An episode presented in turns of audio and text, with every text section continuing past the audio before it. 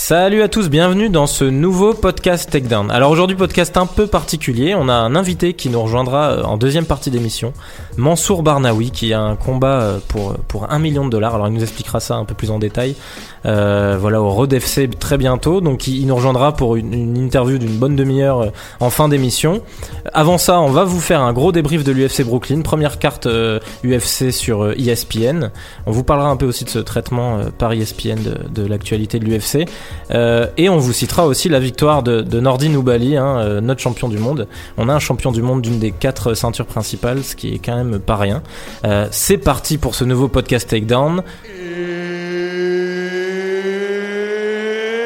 It's time! Take this! Hey, I'm not surprised, motherfuckers. Et on commence du coup tout de suite avec le débrief de l'UFC Brooklyn. Et je suis désolé, messieurs, comme j'ai parlé de Mansour Barnaoui, j'ai complètement oublié de vous présenter Étienne Darro à ma gauche. Quand tu t'apprêtes à dire des conneries, il y a l'accent du sud qui remonte. Ouais, c'est naturel. Étienne Darro. Bonjour à tous. Robin Rigaud. Salut. Voilà, je suis désolé, euh, j'espère que vous me pardonnerez. Tu vois, il revient encore. Ouais, bien sûr. Et du coup, on commence tout de suite avec le main event de cette UFC Brooklyn, parce qu'il y a beaucoup, beaucoup de choses à dire euh, sur ce main event. Euh, voilà, le, le, duel de champions entre Henri Cerudo et TJ Dillashaw. Euh, avec euh, une victoire par TKO au premier round en 32 secondes de Henri Cerudo. C'est vrai qu'on l'avait pas forcément vu venir, même si Étienne avait cité le, le menton un peu fragile de Dillashaw. Merci. Avant de revenir sur le, le, le finish, un peu tôt. Euh, J'avais débattu avec vous, messieurs, sur le groupe, comme quoi c'était pas trop tôt. Effectivement, en le revoyant, je suis d'accord, c'est assez tôt. Euh, bah, J'aimerais déjà euh, que vous me parliez un peu de, de, de vos sensations. Étienne, est-ce que tu l'as senti venir dès le début du combat, ce, ce, ce, moment où Dillashaw vacillerait vite Alors, je suis pas sûr de bien comprendre ta question. Moi, ce que j'ai remarqué le, voilà, tu vois. Non, mais ce que j'ai remarqué le, le, jour du combat, enfin le, le soir, c'est que Cerudo était euh, définitivement le mec le plus rapide des deux. On pouvait s'y attendre. Euh, pour répondre peut-être un peu plus précisément à ta question, euh, Dillashaw, il avait l'air un peu fébrile, un peu fragile euh, dans la cage euh, ce samedi. Moi, j'ai trouvé qu'il se faisait un peu brinque-baller partout, même avant d'être sonné, ou en tout cas au même moment. Euh, donc tout ça dans les dans l'optique d'une revanche, je trouve ça je trouve ça un peu bizarre. Après c'était quoi exactement ta, ta question? Moi je voulais plus dire sur parce que oh, du coup l'ESPN notamment a publié une série de photos de le fameux wake cut de Dillashaw après qu'il ait réussi sa pesée Ouais. et tout. Moi moi j'avais trouvé, on en avait parlé dès l'open workout, je l'ai trouvé un peu lent, je l'ai trouvé un peu Ouais. j'ai trouvé qu'il avait l'air en dedans un peu, j'aime Ouais. pas trop cette Bah, expression écoute, mais je trouve que c'est celle qui parle moi, je vais te dire, en tout cas, euh, ce sur quoi son weight cut, ça a eu, ça, a- ça a joué à coup sûr, et c'est ce dont j'avais parlé euh, la semaine dernière. Euh, j'avais dit euh, presque mot pour mot que j'avais des inquiétudes euh, concernant euh, donc sa capacité à encaisser les coups. J'avais dit que ça empirerait certainement euh, à cause de donc de, de ce weight cut pour faire le poids des mouches. Et à l'évidence, tout ça a dû jouer.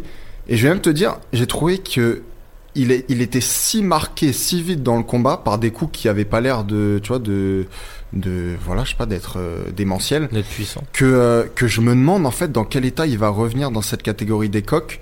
Et j'ai bien peur que son règne en fait, il arrive à terme euh, bientôt. À ce point-là. Tu l'as du coup toi aussi t'as été surpris Robin de Ouais, cette ouais, performance. surpris bien évidemment parce qu'on avait tous dit un peu que euh, Dillashaw était le combattant super. On n'a pas eu le temps de, de juste, de, de voir vraiment des réponses aux arguments qu'on avait avancés. Bon, à part, le- à part le menton, mais parce que c'était vraiment très court. Pour rebondir sur ce que disait Étienne, là où j'ai vraiment vu, enfin, un écart incroyable, c'est au tout début de combat. Enfin, de toute façon, il y a que le début de combat quand euh, pousse Dillashaw. Et donc c'est la première fois que Dillashaw est à terre, il est pas sonné, c'est juste une poussette Mhm. en sortie de clinch. Il le pousse avec une facilité incroyable et Dillashaw vraiment C'est vrai que moi je me suis même demandé si c'était pas un contre Non, euh, non, un non, coup en c'est contre apparemment, il a un peu trébuché avec sa jambe, mais malgré tout, euh, Mais c'est vrai que même, même en trébuchant, il l'envoie vraiment loin. Et c'est là que tu te dis, mais qui a la plus grande force des deux? Déjà, Cerudo avait l'air quand même massif dans la cage, mais ça, on avait l'habitude de le voir. Et euh, après, bon, dommage pour le finish un peu euh, peut-être prématuré. Enfin, pas peut-être, c'est prématuré. Ouais, alors j'avoue, moi je, je fais mon mea culpa euh, dans notre conversation euh, commune, parce que nous on se débrief, pour vous expliquer les coulisses, on en avait déjà parlé, on a un groupe Facebook sur lequel on débrief un peu tout ça. J'ai dit au début, pour moi c'est pas du tout trop tôt, quand le voyant, pas en direct du coup, mais le lendemain matin au réveil, j'ai trouvé ça euh, logique, et en revoyant les images plusieurs fois aujourd'hui, effectivement je me suis dit, un combat comme Mm. ça, tu dois lui laisser sa chance Ah en c'est fait. ça. En fait, c'est que c'est pas forcément stopper trop tôt si c'est le combat de Jean-Michel Dubois contre euh, Joe euh, Buck. Tu vois. mais euh, qui contre euh, Joe le taxi. Mais euh, mais le truc c'est que là c'est un combat de championnat du monde avec deux champions du monde, dont l'un celui qui se fait stopper, qui est même deux fois champion du monde, en passe d'être troisième. En tout cas, il, il concourait pour pour ça. Donc là c'est, enfin c'est pas que c'est criminel, mais c'est quand même extrêmement dommage. Tu gâches un moment d'histoire, Bah oui, on va dire. Gâches euh, totalement. Et Dillashaw, on le sait, c'est pas un, un très bon perdant, c'est plutôt même un mauvais perdant, mais il avait quand même raison de se sentir Mm. un peu volé d'une opportunité euh, à la fin de ce combat, quoi. Après, ce que je pense que les gens n'ont pas compris, c'est que nous, on est d'accord sur le fait de dire que le, le stoppage est prématuré. Mais prématuré, ça veut pas dire que si Dillashaw se serait relevé, il aurait Il repris aurait le contrôle des échanges et il aurait gagné dans la seconde. Non, bien C'est de se dire qu'il fallait lui laisser une chance, une opportunité. Et je suis d'accord. Ce qui justifie que l'arbitre aurait dû lui laisser une opportunité, c'est clairement l'enjeu de champion, le, enfin, le combat pour peut-être couronner un quatrième double champion à l'UFC. Donc, Dana White, prématuré- Dana White l'a bien dit, c'est Mm. vrai qu'il dit beaucoup de conneries, mais là cette fois je trouve qu'il avait raison. Il dit laisse, laisse les perdre ou gagner, Oui, mais pas. voilà, c'est ça. Parce que même pour Cerudo, c'est dommage, ça lui enlève une part de sa victoire Et aussi. ça aurait pu finir 10 secondes après, au moins on aurait nos réponses. Là, pour le coup, on reste avec beaucoup de questions. Est-ce qu'il était vraiment sonné? Parce qu'on le voit tenter un single leg, donc oui, il a été sonné. Mais est-ce qu'il était sonné au point de devoir être arrêté Non. Je trouve qu'il y a une image où il a l'air un peu de. Il a les Oui. deux, les- la tête Bien qui sûr, part dans les deux sens. D'ailleurs. Cerudo a dit après en conférence de presse qu'il l'a senti. Va partir. Parce que, ouais, il l'a senti ouais. partir et c'est une chose que seuls les combattants ou parfois même les arbitres peuvent sentir. Il faut dire que l'arbitre c'était une première pour lui. Il me semble que Kevin McDonald il a jamais euh, Ouais, j'étais surpris de voir dans lui, un ouais. combat Mm. de, de si haut niveau. Et ben, apparemment, en général, peut-être la dernière aussi. Ouais, c'est. Enfin, ouais. bon après c'est pas euh, l'UFC qui décide en fait, c'est la commission athlétique. Oui, athlétique, donc, euh, c'est ça. Tu vois, ça se trouve ils en ont rien à foutre. Mais en l'occurrence, je le trouve plutôt bon. En général, je trouve que c'est l'un des bons jeunes arbitres. Mais là, c'est clair que c'était trop tôt. En fait, c'était encore une fois, c'était pas trop tôt pour un combat normal. Vous, vous remarquez à quel point je vais vite là parce qu'on est un peu pressé par le temps. Non, t'inquiète pas. Euh, et je parle comme une euh, comme une Formule 1 là. mais euh, non c'était pas trop tôt pour un combat normal mais c'était définitivement trop tôt pour un combat de cette magnitude là quoi Et puis c'est dommage parce que ça nous laisse, à l'image de Dillashaw, ça nous laisse nous frustrer parce qu'on aurait aimé voir ce qui se passe derrière. Et puis, je pense que quand tu, quand un combattant perd 13 kilos pour faire un combat et Mm. qu'il se met en danger, tu lui dois au moins par respect de lui laisser au moins une chance. Allez voir d'ailleurs ce reportage reprendre. euh, sur ESPN, vous le trouverez sur le sur leur site, mais un reportage photo assez impressionnant hein, de tout- toute sa période de les week-end. gars juste avant qu'on enchaîne j'aimerais euh, qu'on parle du menton de Dillashaw quand même parce que là je l'ai trouvé euh, bah, manuesque en fait Euh, Jimmy manuesque voire euh, Garbrandtesque. non peut-être pas à ce point là non plus mais, euh, mais, mais je l'ai trouvé vraiment euh, là c'était faiblard pour le coup il s'est pris un coup euh, Ouais, d'ailleurs il le prend, c'est bizarre derrière la Ouais, tête un peu là. ouais, il, Ouais, dit- ouais. il dit qu'il se l'est pris derrière l'oreille. On sait que ça, ça, bouleverse un peu l'équilibre. En fait, ça sonne moins que ça bouleverse l'équilibre. En tout cas, de, de, de le- je le tiens de ceux qui, qui s'en sont pris. Euh, mais, euh, mais là, pour le coup. Enfin, en fait, il s'est jamais, euh, il s'est, il a jamais recouvré. Bah, en le, fait, le coup de, la fin, voilà. avant le stoppage, Après, il est vraiment. euh, lui, il le on sent qu'il a les yeux qui partent il un peu. le quoi. justifie en disant que bon après chacun son point de vue. Cerudo il dit qu'il a senti Dillashaw partir. Dillashaw le dira jamais même si Mm. c'était vrai. Mais il- ce qu'il expliquait c'est que bah bien sûr s'il est sonné une fois et que t'as Cerudo qui est ultra massif qui va directement sur lui pour lui remettre des coups bien sûr qu'il va continuer à être désorienté. Ouais. justement pas forcément sonné mais au moins désorienté. Mm. et c'est ce qu'il expliquait à l'arbitre. Il a dit ce qu'il a dit directement à l'arbitre et pas le stoppage. C'est que genre il y a c'était juste une question de bah il savait plus trop où il est sur le moment mais il était encore dans le combat. Mais surtout pour moi, qu'est-ce que ça veut dire pour la suite de sa carrière, Bah. quoi? Qu'est-ce que ça veut dire? Déjà chez les, chez les, euh, les, non, non, chez les mouches, déjà, ça c'est une chose. Euh, Enfin, je veux dire, à mon avis, s'il refait le même weight cut, euh, je pense que sa capacité à encaisser les coups chez Oui. les mouches, elle sera euh, équivalente, tu vois. je, je pense qu'ils le refont pas chez les mouches Non, mais ça encore, c'est encore autre chose. Mais même chez les coqs, maintenant, ça m'inquiète. Il a été sonné deux fois par Garbrandt, même si c'est vrai, la deuxième fois, euh, pas trop. D'ailleurs, lui-même a dit que la première fois que Garmand l'avait sonné, c'était plus Oui. puissant que cette Oui, oui. fois-là. Mais... Euh, là, il est sonné, bah, c'est quoi C'est au bout de 10 secondes, peut-être même, Ouais. même à- avant, même euh, dans, dans le combat. le qu'il est premier sonné. coup, ouais, c'est ça, c'est à 11 secondes. je Voilà, crois. tu vois, donc, enfin, je veux dire, euh, je trouve ça inquiétant. Et c'est d'autant plus inquiétant que quand on a tous les skills qu'il a, quand on a toutes les, les techniques euh, qu'il possède, Mm. euh, bah là, c'est vraiment, ça commence à ressembler à du gâchis, en fait. Alors, tu me diras, il a été champion du monde. Mm. Mais merde, il aurait pu sans On doute le voyait rentrer euh, dans le ouais, cercle un peu ouais, du. GOAT, et là, c'est clair que ça J'avoue que je suis ça. un peu moins alarmiste parce qu'il y a toujours, bah, comme tu l'expliquais la semaine dernière, le, le wake cut et donc particulièrement celui-là qui était assez impressionnant.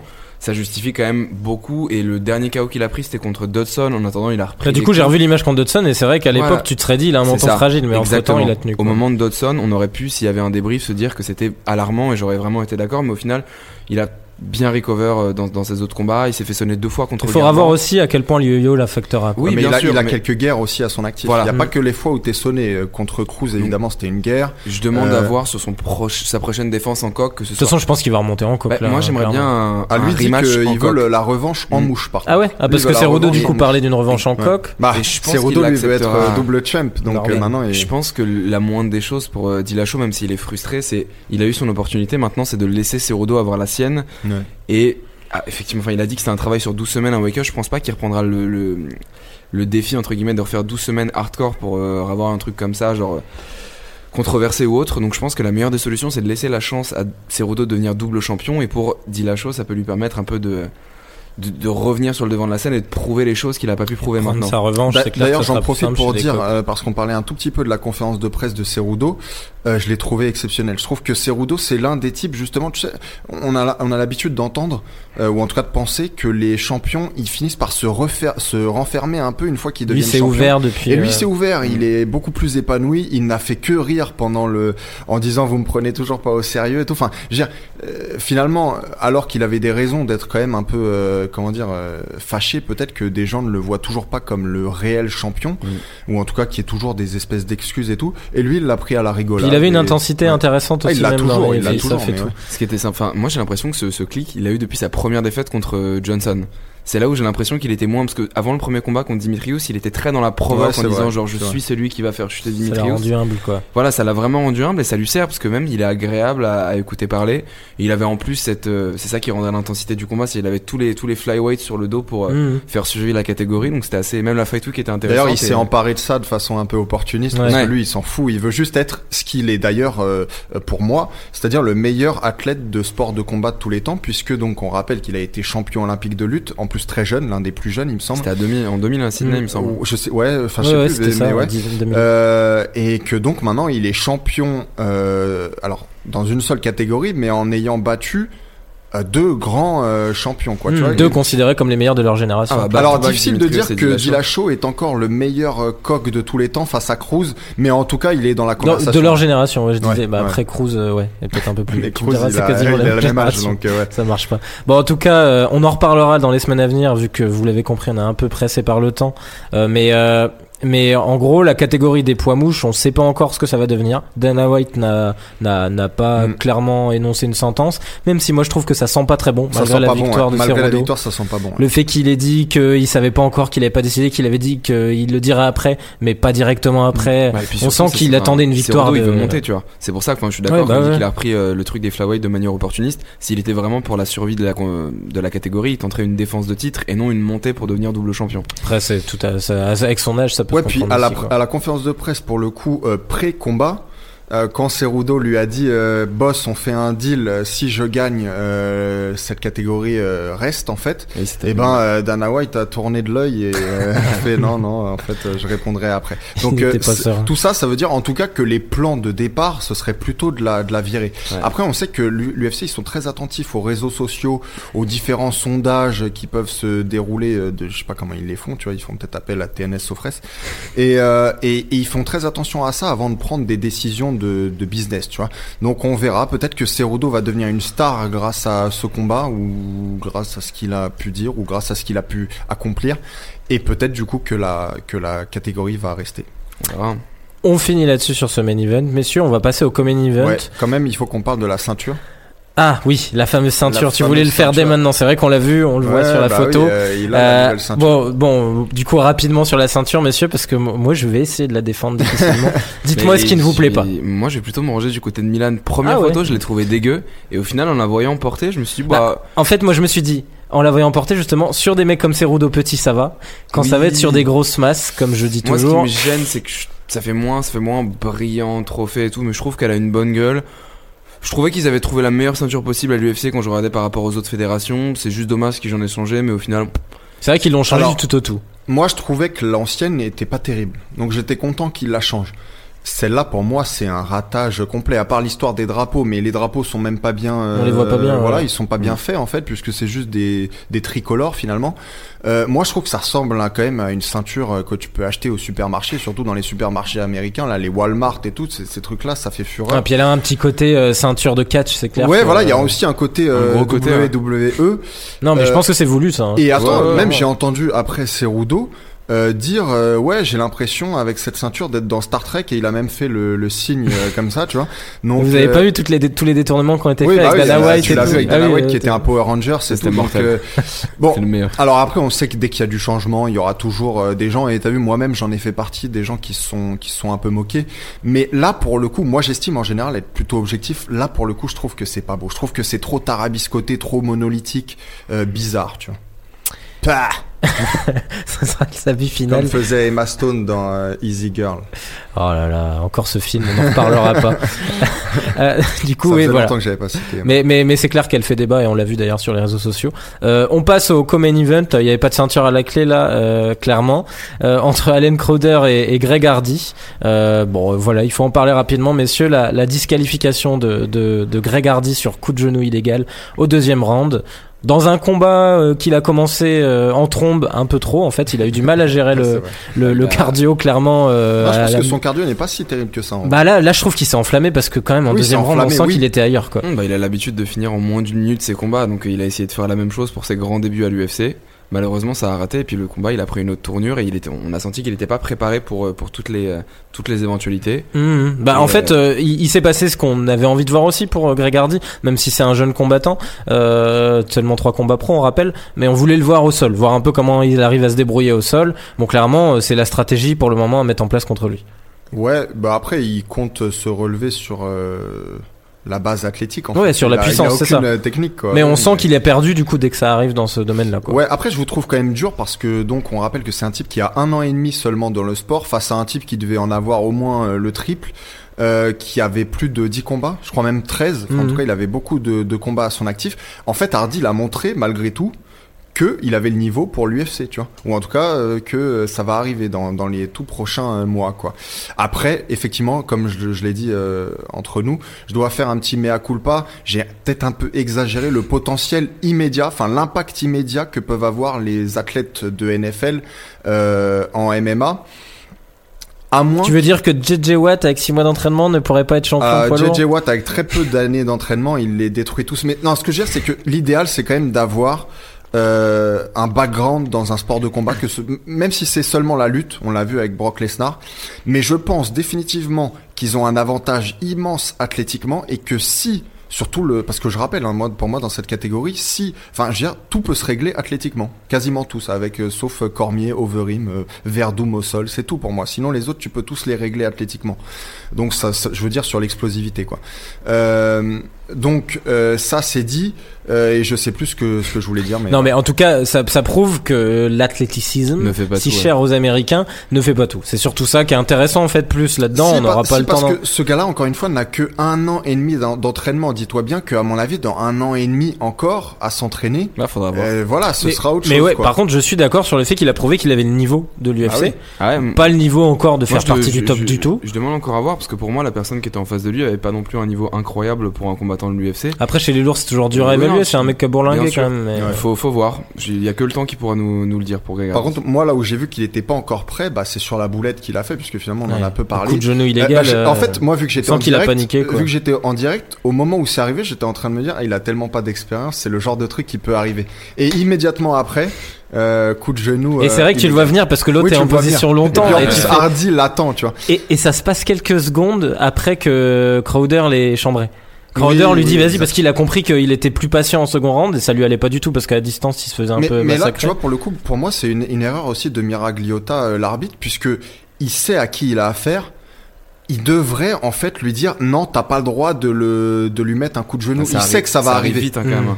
Je trouve que ça, enfin en tout cas en direct j'avais l'impression que ça duré 5 secondes. Ouais, il y a quand même au moins qu'il y deux avait le- secondes où il peut, il y a le temps quoi. Ouais, il y a le temps de lui dire parce qu'il sait que c'est quelqu'un qui n'a aucune expérience. Donc à mon avis, il avait après il, a, il, agi- il agissait comme s'il était dégoûté. Il le regardait, mais t'as pas honte d'avoir fait ça? Oui, mais c'est ton rôle aussi, je pense, puisqu'ils disent toujours non là il est, euh, Hmm, il a trop pas au sol, euh, t'accroches ouais. pas. à la- Je pense que tu pouvais lui dire non là ne, ne tente pas lui de lui donner un, un coup de, de genou quoi.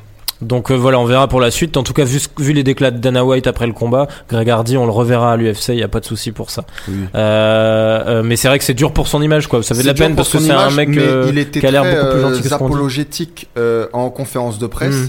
euh, après et il a été très bien pendant toute le- la semaine. C'est une personnalité intéressante, donc je hein, pense le il, que, il a mis voilà, un point d'honneur à dire que c'était pas un tricheur. C'est surtout ce qu'il fallait Mm. retenir de son interview post-fight. Il a dit c'est vraiment euh, une, Une erreur de- ouais. d'inexpérience et en tout cas qu'il voulait pas qu'on le voit comme quelqu'un qui a triché pour sortir de ce combat. C'est clair. Euh, je cite juste, pas besoin de vos réactions, messieurs, là-dessus. Vu qu'on n'a pas trop de temps, euh, j'ai- on a fait une sélection. Euh, La victoire de Gregor Gillespie par- contre euh, Yancy Medeiros par TKO au deuxième round. Euh, pas grand-chose à dire. Une bonne gestion en grappling hein, et, et un Gillespie qui continue euh, son, sa série d'invincibilité. Hein, 13 combats, 13 victoires. Qui s'est fait huer au passage. Et qui s'est fait huer, ouais. Bah, c'est vrai que c'était pas très Pour beau et très combat, spectaculaire. ouais. Qui s'est fait piquer son portefeuille aussi. Bon, ça marche. Mais voilà. Euh, Joseph Benavidez aussi en combat où il y a pas grand chose à dire, qui bat Dustin Ortiz par décision unanime. Bon voilà, il est supérieur et il l'a, il l'a montré. Euh, victoire tout en maîtrise. Paige Van Zandt contre Raquel euh, Ostovic. Donc là, il y a, il y a quelques Rachel. Rachel. Ah, mais j'arrive jamais. Ça dans la semaine, il y en a qui l'ont. Ah, D'accord, non, non, ok. je te garantis. Parce que justement dans la semaine, il y en a au début de semaine qui disaient l'inverse, donc j'arrivais pas à savoir. Euh, Non, bon, ça, on- j'ai j'ai révisé mes fiches sur Vukovic. sur, ah, sur Ostovic. et ça, ça, je m'en souviens. Euh, et du coup, victoire par soumission, euh, euh, armbar au deuxième round, euh, 1 minute 50. Donc, euh, bah, que dire, combat plutôt cool, Ouais. euh, plutôt sympa. Hein, euh, grosse, grosse perf de Paige Van Zandt quand même, qui s'est fait peur. Hein, Ouais, euh, Ostovic m'a surpris. Ostovic, hein. voilà, n'était pas du tout à la rue. Elle Non, était non. même Non, non, non, tellement non. pas à la rue qu'elle dominait euh, ce combat. moi, elle prend le premier round, non Ouais, Ouais, puis même le au deuxième, sol, euh, elle sol, était en train de, de le prendre aussi. Alors après, j'ai l'impression que finalement, la combattante qui a le plus d'expérience pour le coup et qui est aussi la mieux entraînée, parce qu'Ostovic, je ne sais pas qui l'entraîne à part son défunt mari, enfin en tout cas celui qui qui va finir ses jours en prison. Enfin, il passait un, un certain moment. Ouais. Euh, je ne sais, on ne sait pas qui l'entraîne, alors que pour le coup, Paige Van Zandt, elle a été entraînée à Team Alpha Male. Maintenant, elle est avec Chelsonen en Oregon. Euh, je veux dire, on sait qu'elle, elle est bien entraînée, et j'ai l'impression que c'est ce qui a fait la différence. Ouais, ouais, non. euh, et puis elle se relance quoi chez les flyweight. Elle, elle Ouais. avait pas encore gagné dans cette catégorie. Elle Et, et bon, on sait, c'est une gueule. Paige Van Zandt, elle est quand même assez elle bankable. hein. Puis elle a 24 ans. Mm. Donc elle est encore jeune, elle a une bonne marge de progression. Puis il y a eu une belle réaction quand même. Enfin, Oui. elle, elle lui déboîte l'épaule. Hein. Mm. Euh, elle le voit direct. C'est vrai que l'image est dure d'ailleurs à voir, hein, parce qu'en fait, elle retourne avec son poids. euh, Puis après, a- elle avait le bras en écharpe. Ouais, euh, et, Mm. et du coup, elles, elles font en larmes dans la foulée. Je sais pas si vous avez vu Paige Van Zandt, parce qu'elle sait qu'elle a déboîté l'épaule de Ostovic, mais c'est vrai que c'était un combat euh, assez agréable à voir. Si vous ne l'avez pas vu, allez-y. Et pour finir du coup sur cette main card, juste euh, citons la, la victoire de Glover Texera contre euh, Carl Robertson. Mm. Il faut le dire à chaque fois. Maintenant, je m'en souviens. Le dernier adversaire de Jérôme. Le Banner. Euh, donc ouais, un arm triangle choke euh, au premier round. Bon, pas serein quand même. Il a va- vacillé sur quelques coups de coude. Mm. hein, Non, mais euh, j'avais dit la semaine dernière que si ça allait au sol, ça irait aussi vite qu'un éventuel KO de Robertson, donc euh, je suis pas surpris. Et en fait, c'est ça, ouais. On a senti que dès qu'il était un peu sonné, il a fait oulala, on va pas forcer, euh, on va vite amener les choses au Ouais. sol et ça. On ça, avait, un- ça a on avait un peu enterré les vieux de la vieille hier, euh, la semaine dernière. Ouais, bah Texera, on l'avait quand même. euh, Non, on avait dit Texera en Non, premier. non, non, non, non, non, on avait dit tous les trois Robertson. Bon, moi, j'ai- ouais, je pense qu'on avait. On avait dit tous les trois Robertson. Ah ouais, putain, j'ai honte. Euh, ouais, non, non, c'est vrai qu'on avait abusé. Mais Texera, en même temps, on a eu la preuve que le mec était quand même bien, euh, bien euh, fini. On va pas dire ça, mais au niveau du menton un peu sensible. Ah oui, oui, oui, non, Euh, mais que c'est vrai qu'il avait encore du skills euh, suffisamment pour, gagner un combat. Donc là, on va y passer un tout petit peu plus de temps. Euh... Attends. Hein? Sérieux? Oh là là, ils font chier Ah toutes ouais, ces là- interviews. Non, bah c'est cool. euh, Bon, ça va, on s'est pas non plus trop Bah, pressé, il reste. non, ça va. Ronda, Et puis surtout, il reste trois trucs sur lesquels on peut passer un peu plus de temps. Mortel. Tu fais bien de me dire, merci. Euh, et puis surtout, on aura euh, le temps de se poser sur ESPN et la boxe, du coup. Merci. Euh, c'est bon, je peux repartir, du coup? Ok. On enchaîne du coup sur l'undercard et on me dit dans l'oreillette qu'on a un peu plus de temps euh, que prévu finalement. On s'est rushé comme des fous ça y est, on va l'heure. arrêter le phrasé euh, AK-47. Jean-Michel et- présentateur. Vous avez vu ça, Incroyable, euh, bien que, sûr. que de la réaction. Non, on va on va pouvoir arrêter de parler comme des commentateurs de foot euh, sur RMC euh, et Puis prendre un poil plus de parler temps comme un commentateur de golf. de golf. Ah, N'exagérons pas trop non plus. N'allons pas dans les extrêmes. Mais en tout cas, ouais, en plus c'est cool parce que je- clairement ça m'emmerdait de devoir torcher Donald Cerrone contre Alexander Hernandez, euh, qui est un combat qui m'a beaucoup beaucoup plu. Je pense que c'est pareil pour vous, messieurs. Ouais. Euh, élu Fight of the Night hein, et Performance of the Night de la part de, de Donald Cerrone, donc Cowboy, qui a, euh, on peut dire, appris les bonnes manières à Alexander Oui. Hernandez. Qu'est-ce que t'en as pensé, Robin C'est un combat qui m'a plu et qui nous a plu, j'en je- j'en doute pas. Un peu, un peu dur parce que quand tu sais qu'on a tous les trois misé sur Hernandez et que c'était euh, pour Étienne et ma part le prospect of the year. Qui Ouais, paume moi, ça va, j'ai- euh, encore mon dès euh, mi-janvier, ça fait, ça fait un peu mal, mais c'était assez sympa parce qu'on a tous euh, le- ce côté affectif quand on regarde combattre Donald Cerrone, même pendant la Fight Week, qui vraiment avait été euh, disrespect par euh, Hernandez lors de la conférence de presse. Et du coup, ça a donné lieu au. Enfin, ça, ça va maintenant rentrer dans les compilations YouTube qu'on a l'habitude de voir sous Cocky Fighters Gets KO. Donc les mecs qui Ah, Il y a parlent déjà trop, hein, sur Reddit là, Ouais, ils ont déjà mis une belle compile. Et euh, du coup, non, non, je- les premiers échanges c'était pour Hernandez. Il est vraiment arrivé avec une volonté d'être dynamique. On le connaît, Jean-Michel explosif. Il y va, il multiplie les feintes, mais il s'est vite rendu compte que bah, dès que tu dès que tu laisses un petit peu avancer Cowboy et qu'il prend ses aises en striking, qu'il trouve sa distance, bah c'est pas le même combattant et c'est quelqu'un qui est encore très très solide en striking. Et euh, petit à petit, enfin, il a pris le dessus à mesure que Hernandez ralentissait. Et après, c'est un fameux euh, les, les head kicks de Cowboy, c'est très violent et c'est toujours aussi plaisant à regarder. Finish dans la foulée, c'était un, un beau combat et euh, Cowboy se relance chez les poids légers. Ouais, moi je veux dire, enfin finalement Robin il a dit pas mal de choses que, que j'allais dire, mais j'ai trouvé que Hernandez il était quand même sensationnel au début. Euh, vraiment pour le coup il était à l'image euh, bah, euh, que je la- je l'attendais finalement. Ouais, sa Il performance était- contre était- Darius, ce style-là très explosif. Ouais, ouais, ouais, euh. non, il était vraiment très bon. Il me rappelait vraiment les meilleurs prospects même qu'on a vu dans le sport, en tout cas ces dernières années. Après, effectivement, bah, comme l'a dit Robin, dès que Cowboy trouve sa distance, c'est quand même un autre combattant. En plus, on sait qu'il démarre toujours assez, euh, tu vois, de façon un peu euh, euh, lente. Euh, et puis surtout, voilà, son, son expérience de Hall of Famer, puisqu'on peut le dire, c'est un, c'est un Hall of Famer, un futur Hall of Famer. Hmm, ça c'est sûr. Elle fait la, elle fait la, la différence. Et en plus, non seulement il le fait intelligemment, mais en plus il le fait avec style. Parce qu'il y a toujours un sacré panache dans ses victoires. Là, le, le head kick encore est parfait. D'ailleurs, c'était le combat de la soirée. C'était sans doute aussi la performance de Tu la sais qu'il soirée. a pris les deux bonus. Hmm, combat de la soirée, il a tu 100 000. vois. Donc, euh, donc ouais, ouais, non, c'était, c'était vraiment une superbe performance. Et de toute façon, Cerrone, pour moi, c'est le, je pense, que c'est le combattant préféré de votre combattant préféré. Et, euh, et c'est sans doute, ouais, même moi aussi, l'un de mes combattants préférés de tous les temps. Il y a aussi toute l'image qui va avec et tout. Enfin, on, on l'adore, quoi, tu vois. Et donc, je suis pas euh, fâché qu'il ait, euh, qu'il ait déboîté notre ami Hernandez. Et je crois toujours en lui. Je pense qu'Hernandez, euh, il va revenir plus fort, en fait. Euh, même si c'est une défaite par KO, mais vu qu'il est jeune, Je pense que c'est une bonne par leçon. KO technique, Hmm. je pense que c'est une bonne leçon qui va revenir plus fort. Bah, je suis entièrement d'accord, c'est ce que j'allais dire. Euh, pour moi, ça allait arriver au meilleur des moments en fait. Parce que s'il avait réussi à mettre KO Cerrone rapidement, il aurait pris une conf euh, pas possible. Et je pense qu'il serait fait très. euh, Vaut enfin, mieux maintenant que, que bien bien calmé, Ouais. peut-être plus sévèrement encore. Encore que c'était déjà pas mal. Euh, mais mais moi j'ai surtout beaucoup aimé ouais toute la communication de Cerrone au cours de la semaine. Encore une fois, on le sait, c'est c'est- il fait le taf, il, il est assez honnête. Et surtout dans l'après combat en fait, Tout- tout- toute la partie où il a expliqué euh, euh, que bah il en avait marre de ces mecs qui euh, fermaient leur gueule dès qu'ils étaient backstage Ouais. euh, et qui dès qu'ils étaient face aux, aux journalistes se sentaient pousser des ailes. Et il a d'ailleurs parlé là-dessus de, on va en parler après, mais de McGregor euh, et d'un potentiel combat entre eux sur le fait que McGregor c'était un trash talker qui en fait avait l'air d'être naturellement trash talker. Mhm. Il disait, lui on voit que c'est sincère, un mec comme Hernandez il dit, euh, je l'entendais c'était pas dire un mot oui. derrière et dès qu'il était face aux caméras il se sentait plus pété. Non, attends, après Hernandez, il avait aucune crainte euh, dans les coulisses. En fait, c'est juste qu'Hernandez. non non il parle pas de crainte là, il dit crainte, plus sur le côté. Oui, bah, euh, c'est facile quoi. Non, il se forçait un peu, mais pour le coup, c'était euh, bien foutu en fait. Hernandez, il parlait très bien, euh, il ne bafouillait pas, euh, les mots sortaient facilement, euh, il y avait un bon flow, comme diraient les, les rappeurs. Euh, donc non, non, Hernandez, il était bon dans le trash talk en fait. Par contre, c'est juste que euh, effectivement, il le forçait plus que d'autres à qui ça vient Moi, moi je, naturellement. je trouve que être bon dans le trash talk, c'est pas que bien parler, parce qu'il parlait bien, effectivement, il est à l'aise, il, il sait être provocateur et tout. C'est là, là, il y a une approche du truc qui, qui était très irrespectueuse Ouais, euh, et qui clairement est pas la posture à avoir contre un mec comme Cerrone. Enfin, je veux dire, euh, d'un point de vue même communication. Euh, bon, après, il veut peut-être devenir comme Colby Covington et tout, mais, mais je veux dire, à, à part t'attirer des haters, ça va t'apporter quoi de dire que Cerrone, il a l'air d'un cadavre à cause Oui, de son puis et tout. Le mec est une légende, tu vois, comme quoi. tu dis, un Love Famer en puissance. Donc, euh, Mm. et derrière, derrière, si tu perds, c'est dur, quoi. Ouais, pour l'image.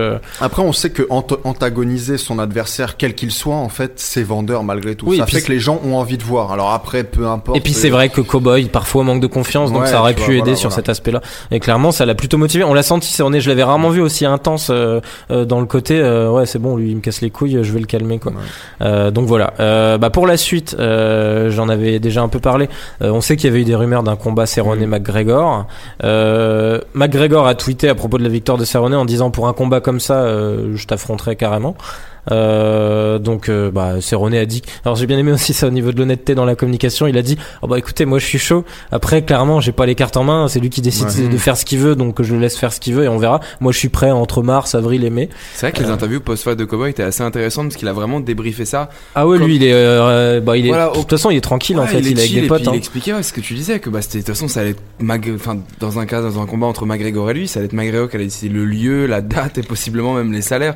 Donc vraiment il a même dit qu'il serait chaud pour le faire en Irlande Voilà, et puis il a été, il a été, il a été plutôt soft sur le truc. Il a dit de toute façon, à partir du moment si ça devient officiel, McGregor essaiera de rentrer dans ma tête. C'est, il a dit que c'est le roi. Pour il a dit ça va être marrant Ouais, c'est le roi du trash talk, c'est le roi pour déblatérer de la merde. Et c'est vrai, Connor a encore le roi là-dedans. Et je pense que il y en a pas beaucoup aujourd'hui qui pourraient le détrôner. Donc le combat, par, il- par contre, il a dit que lui, il pensait pas que ça allait être son prochain combat parce que lui il voulait rester actif et combattre possiblement en mars-avril. Ouais, il a ça peur que pas pour McGregor revienne Connor. pas vite vous en pensez Mais- quoi de ce combat? Euh, moi, je pense que c'est euh, effectivement l'un des bons combats de McGregor pour revenir euh, en forme. Mais comme je crois, tu le disais dans l'une des précédentes émissions, c'est aussi un combat qui peut montrer une nouvelle fois ses limites et peut-être pour la dernière fois rapidement, puisqu'on sait que très dangereux euh, Cerrone, trouve, hein. c'est un type qui ne quitte pas. C'est pas un type qui repart la queue entre ses jambes euh, quand les choses vont un peu à volo. C'est justement quelqu'un qui, plus le combat, euh, euh, comment dire, va dans le temps et meilleur euh, euh, Cerrone est. Ouais. Donc, c'est euh, un tueur au sol aussi. Ouais, partout. Enfin, je veux dire, de toute façon, c'est un grand combattant.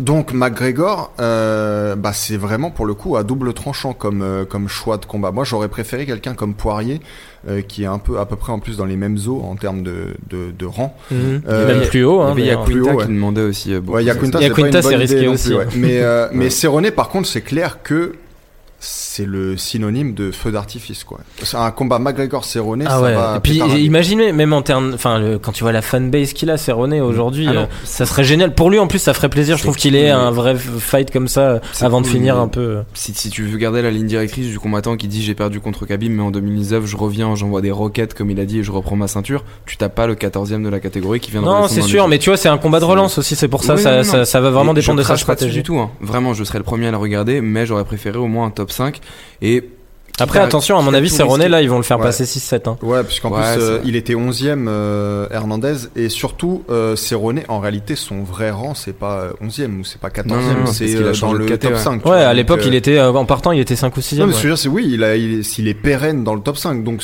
peu importe qu'il soit 15 ou 7, en vrai, les gens savent ce- ce- enfin, là où est sa place Mhm. réelle. Puis là, on a un côté super fight aussi à ce moment-là, et finalement, c'est Mm. un, c'est un match-up qui est vachement intéressant, ça c'est clair. Donc on verra bien si ça se fait. euh, Sur l'undercard, messieurs, je voulais aussi vous parler de, de Alonso Manifield, euh, qui, a, qui a signé un très très gros KO pour ses débuts à l'UFC contre Vinicius Moreira. Euh, KO premier round. euh, beau petit crochet du droit Ah ouais, ouais, qui fait bien mal. Euh, donc il fait peur, hein, lui. 8 combats, 8 victoires et 7 par KO. Et il a une, une sacrée histoire. Alors je sais pas si c'est pour ça, Étienne, que tu voulais en parler, parce que moi je me suis penché un Non, peu je sur, son Non, c'est histoire. Sandegan C'est que parce tu voulais qu'il a parler un- ouais, Ah ouais. de Non mais Sandegan, je, je parle parce que c'est toi qui nous avais conseillé sur l'undercard de parler de celui-là aussi le lendemain de l'event. mais ouais. Mais euh, parce que moi, en tout cas, je me suis penché un peu sur le mec parce que je, je me suis dit, lui, il a un gabarit de footballeur américain. Donc, euh, je me fait, suis demandé, il en a fait, ouais, en linebacker. Apparemment, il a, ouais, c'était en Canadian Football League. Mais c'est surtout sur son histoire perso. Le mec a une histoire de malade mental. En fait, il y a ESPN qui a fait un super article là-dessus. Je vous le conseille, euh, ou peut-être MMA Fighting, je sais plus. Mais, euh, mais en gros, le mec a été abandonné par euh, sa mère droguée à 11 ans avec son frère, placé dans, dans je sais pas combien de familles d'accueil classique. Son père est mort dans une course poursuite avec la police à la même époque à peu près. Et en fait, il a rencontré un Nigérian euh, immigré aux États-Unis, architecte, qu'il a initié au sport de combat tout en le prenant sous son aile et qu'il a adopté depuis. Tellement un camoulox à placer là. Ah non mais euh, mais je te jure l'histoire elle est ouf. Il y a franchement il y aurait un bouquin à écrire dessus. C'est parce que ce, ce gars-là du coup euh, est devenu son père adoptif quelques années plus tard, sachant qu'au début il l'avait pas sous son aile euh, Mm. au sein même de de enfin il l'avait pas dans sa famille ni rien, il était pas confié Ouais, à sa famie. c'est- C'est c'est ouf. Donc euh, ouais, si vous avez l'occasion penchez-vous euh, mais le Bon, en mec tout cas, il euh, lui à a suivre. enseigné des bonnes techniques parce que euh, Manyfield, il a des briques à la place des mains. Ah la vache. Et euh, ouais, en fait, bon, alors, il a montré immédiatement aussi ses limites. Déjà, je trouve qu'il est undersized pour la catégorie, donc il est un peu trop petit. Mais Et il aura puis- du mal à perdre du Et poids. puis hein. on voit que ouais, on, voit- on voit que techniquement, euh, voilà, c'est un peu ric-rac. Mais euh, pour la castagne, et on sait qu'on aime bien parfois la castagne, et ben Bah, lui, surtout chez les light il va heavyweight, nous- euh. Ouais, voilà, il va nous rendre service euh, quelques fois quoi. Ouais, je pense honnêtement que ce mec-là, on peut vite le voir dans le top 15 light heavyweight. Hein. Ouais. Il y a quelques mecs qui montent qui sont plus techniques. euh. Mais ouais, mais je l'imagine bien comme un Thiago Santos ou un gars comme ça. bah, tu vois. D'ailleurs, j'aimerais bien voir les deux. ça serait marrant. Euh, donc voilà. Et, et on finit justement sur euh, ce débrief de l'UFC Brooklyn. Un dernier combat dont on voulait vous parler, c'est la victoire de Cory Sandhagen contre euh, Mario Bautista euh, Ouais. par soumission. Dernier combat que j'ai regardé en, en armbar. pensant que j'allais encore tenir jusqu'à 6h du matin. J'ai lâché sur celui-là et j'étais pas mécontent. C'était un beau, un beau combat. Ah qui a- ouais, qui a combat, débuté très euh, rapidement et qui s'est Premier round, hein, du coup, rapidement, 3 ouais. minutes 31. Et bah tout est tout est parti du flying knee de Sandhagen qui met à terre euh, son adversaire et puis après plein de retournements au sol. C'était vraiment intense jusqu'au euh, jusqu'au finish. Mais bon guerrier quand même, le Bautista. Ouais. hein, il a tenté des Non, trucs. C'était un beau combat. Et très Sandhagen qui confirme hein, clairement que c'est un prospect euh, très sérieux. Ouais, euh, moi en fait jusqu'à présent, alors j'avais vu ces combats, mais c'est étonnant. Toi, t'en t'en parlais déjà un peu quelques fois. Bah, c'est vrai j'ai- qu'il revient beaucoup sur les sites américains et tout. ils en Ouais, parlaient mais moi en- j'avais vu nez combats, j'étais pas euh, très, euh, très- c'est le nez creux. Euh, j'étais Ah pas ouais, très, putain, j'étais pas très impressionné euh, jusque là. mais là pour le coup, euh, bah je l'ai redécouvert cette semaine. Déjà, je l'ai trouvé irrésistible dans ce combat. Il y a qu'à voir le flying knee. euh, si tu clignes des yeux, euh, tu le vois pas. Euh, Les transitions entre les différentes tentatives de soumission, pareil.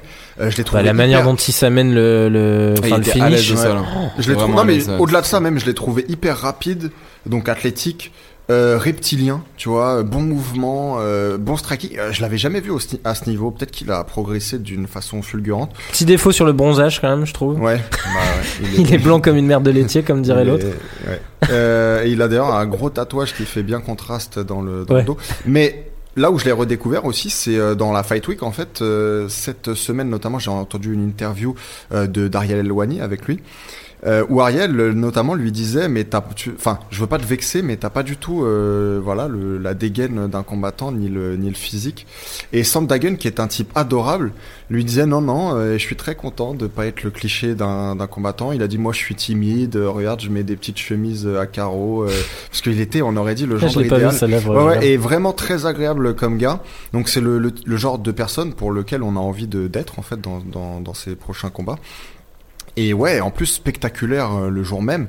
Donc vraiment euh, re- belle redécouverte euh, cette semaine. Et d'ailleurs, moi, je suis bien content que ça n'ait pas été Lineker finalement, parce que je pense que ça aurait été trop tôt, euh, encore une fois, et, euh, et que ça permet de continuer à le faire un peu monter. Je pense qu'ils vont lui donner un top 10 là, euh, un mec genre Rob Font ou Sterling, ça pourrait être pas mal. Ouais, mais je pense, après avoir vu ça, je pense qu'il aurait pas du tout été ridicule. Non, non, je dis pas, mais justement, le, on sait que comme une défaite peut casser sûr. aussi Nike. Surtout que Lineker, il peut euh, causer la défaite euh, de façon Ouais, brutale. qui fait mal ouais euh, donc c'est pour ça mais ouais, ouais vraiment type à suivre et effectivement là il a confirmé de toute façon en plus c'est ce qu'il Mm. devait faire face à un mec en short notice qui était venu pour euh, pour faire ce qu'il peut bah euh, ouais c'est il fallait une démonstration un peu Ça a donné un beau combat. highlight quoi Mm, ouais ouais non 3 minutes euh, 30 vraiment cool donc voilà là-dessus. Euh, je voulais conclure messieurs euh, là-dessus sur euh, bah, la nouvelle ceinture on en a déjà parlé mais sur votre avis euh, global sur cette euh, première euh, semaine Fight Week de, production ESPN euh, donc c'est on rappelle hein, c'est le début du deal qui commence cette année. Ils en ont tous beaucoup parlé là. Ils sont tous auto-congratulés toute la semaine.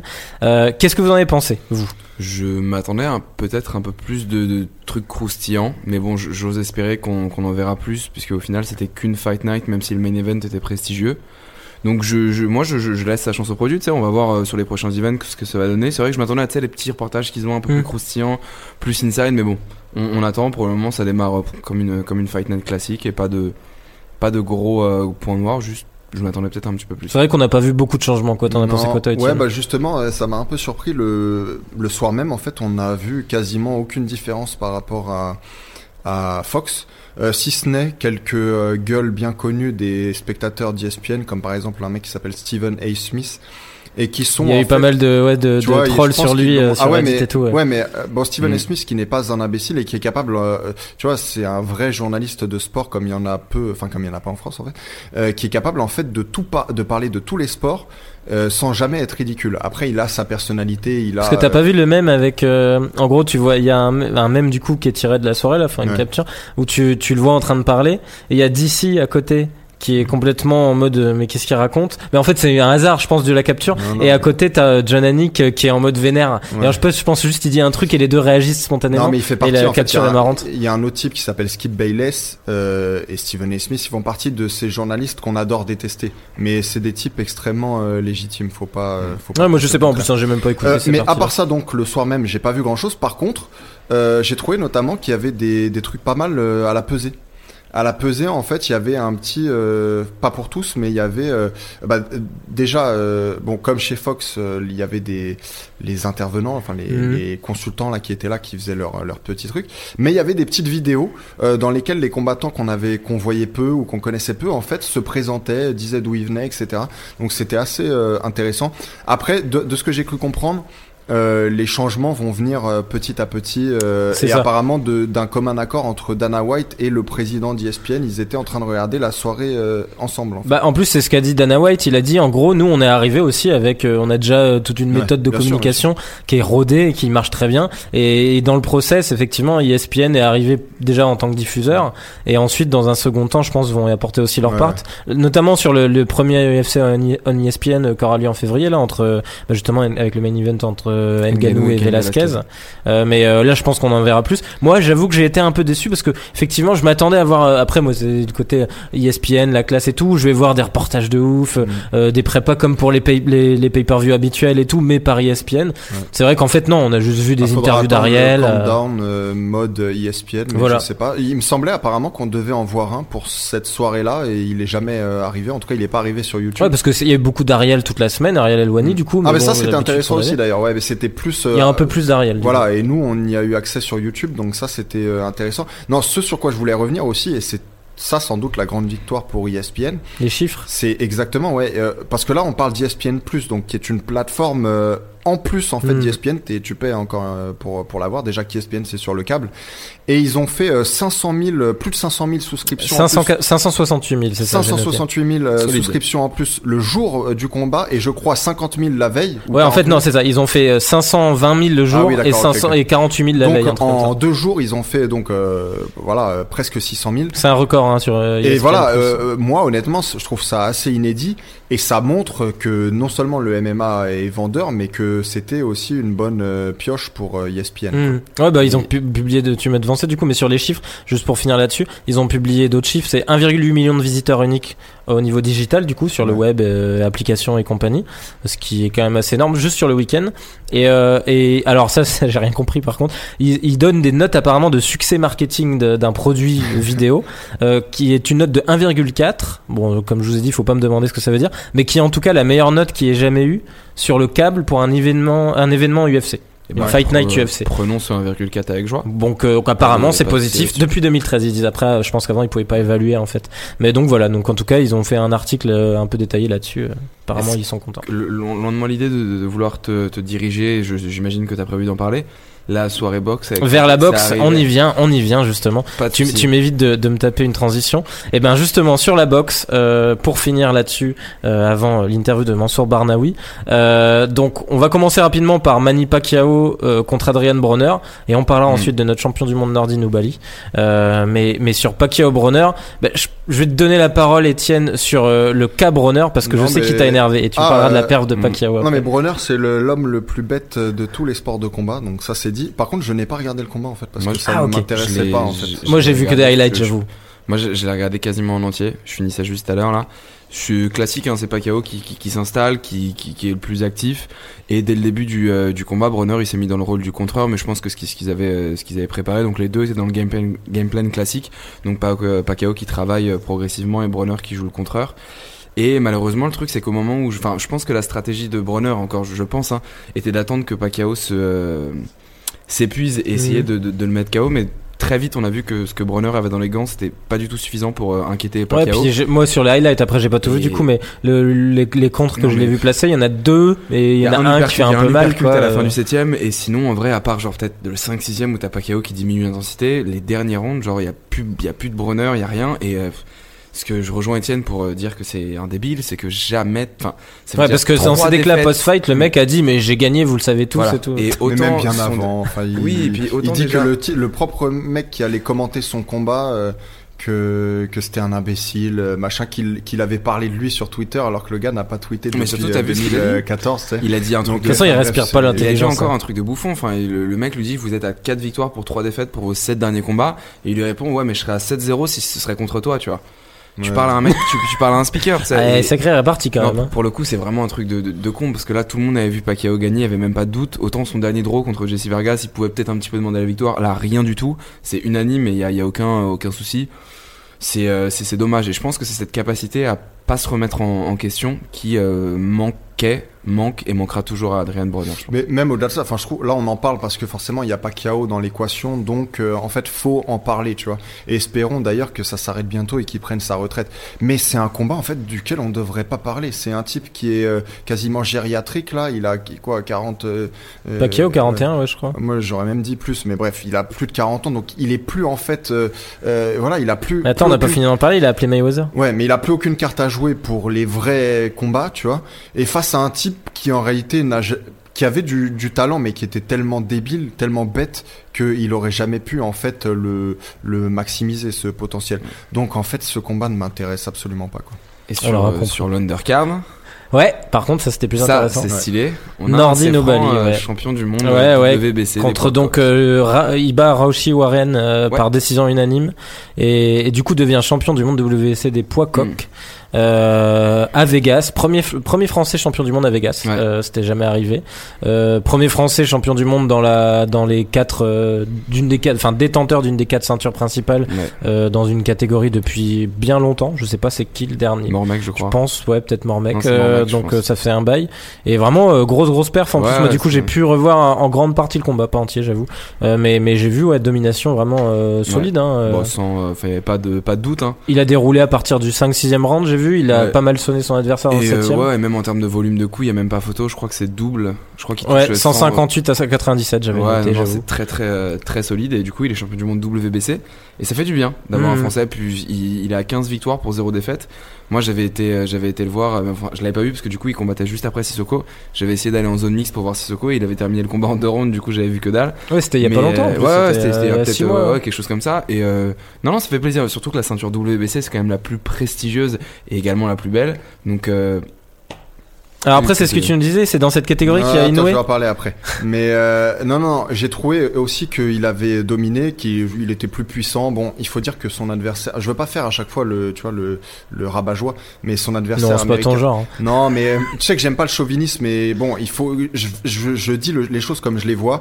Donc j'ai trouvé que c'était une bonne performance. Il y a quand même quelques trucs euh, qui me plaisent moins. Le type là, Roshi Warren, c'est un type qui a trois défaites euh, en pas beaucoup euh, plus de combats que que Oubali. En fait, c'est un type qui n'a rien à faire euh, dans ce Et que. Oubali avait déjà battu au JO de Londres. JO, ouais. D'ailleurs, Ouais. bon, bref, j'avais pas vu moi Oubali combattre depuis les, les JO, mais c'est euh, annexe.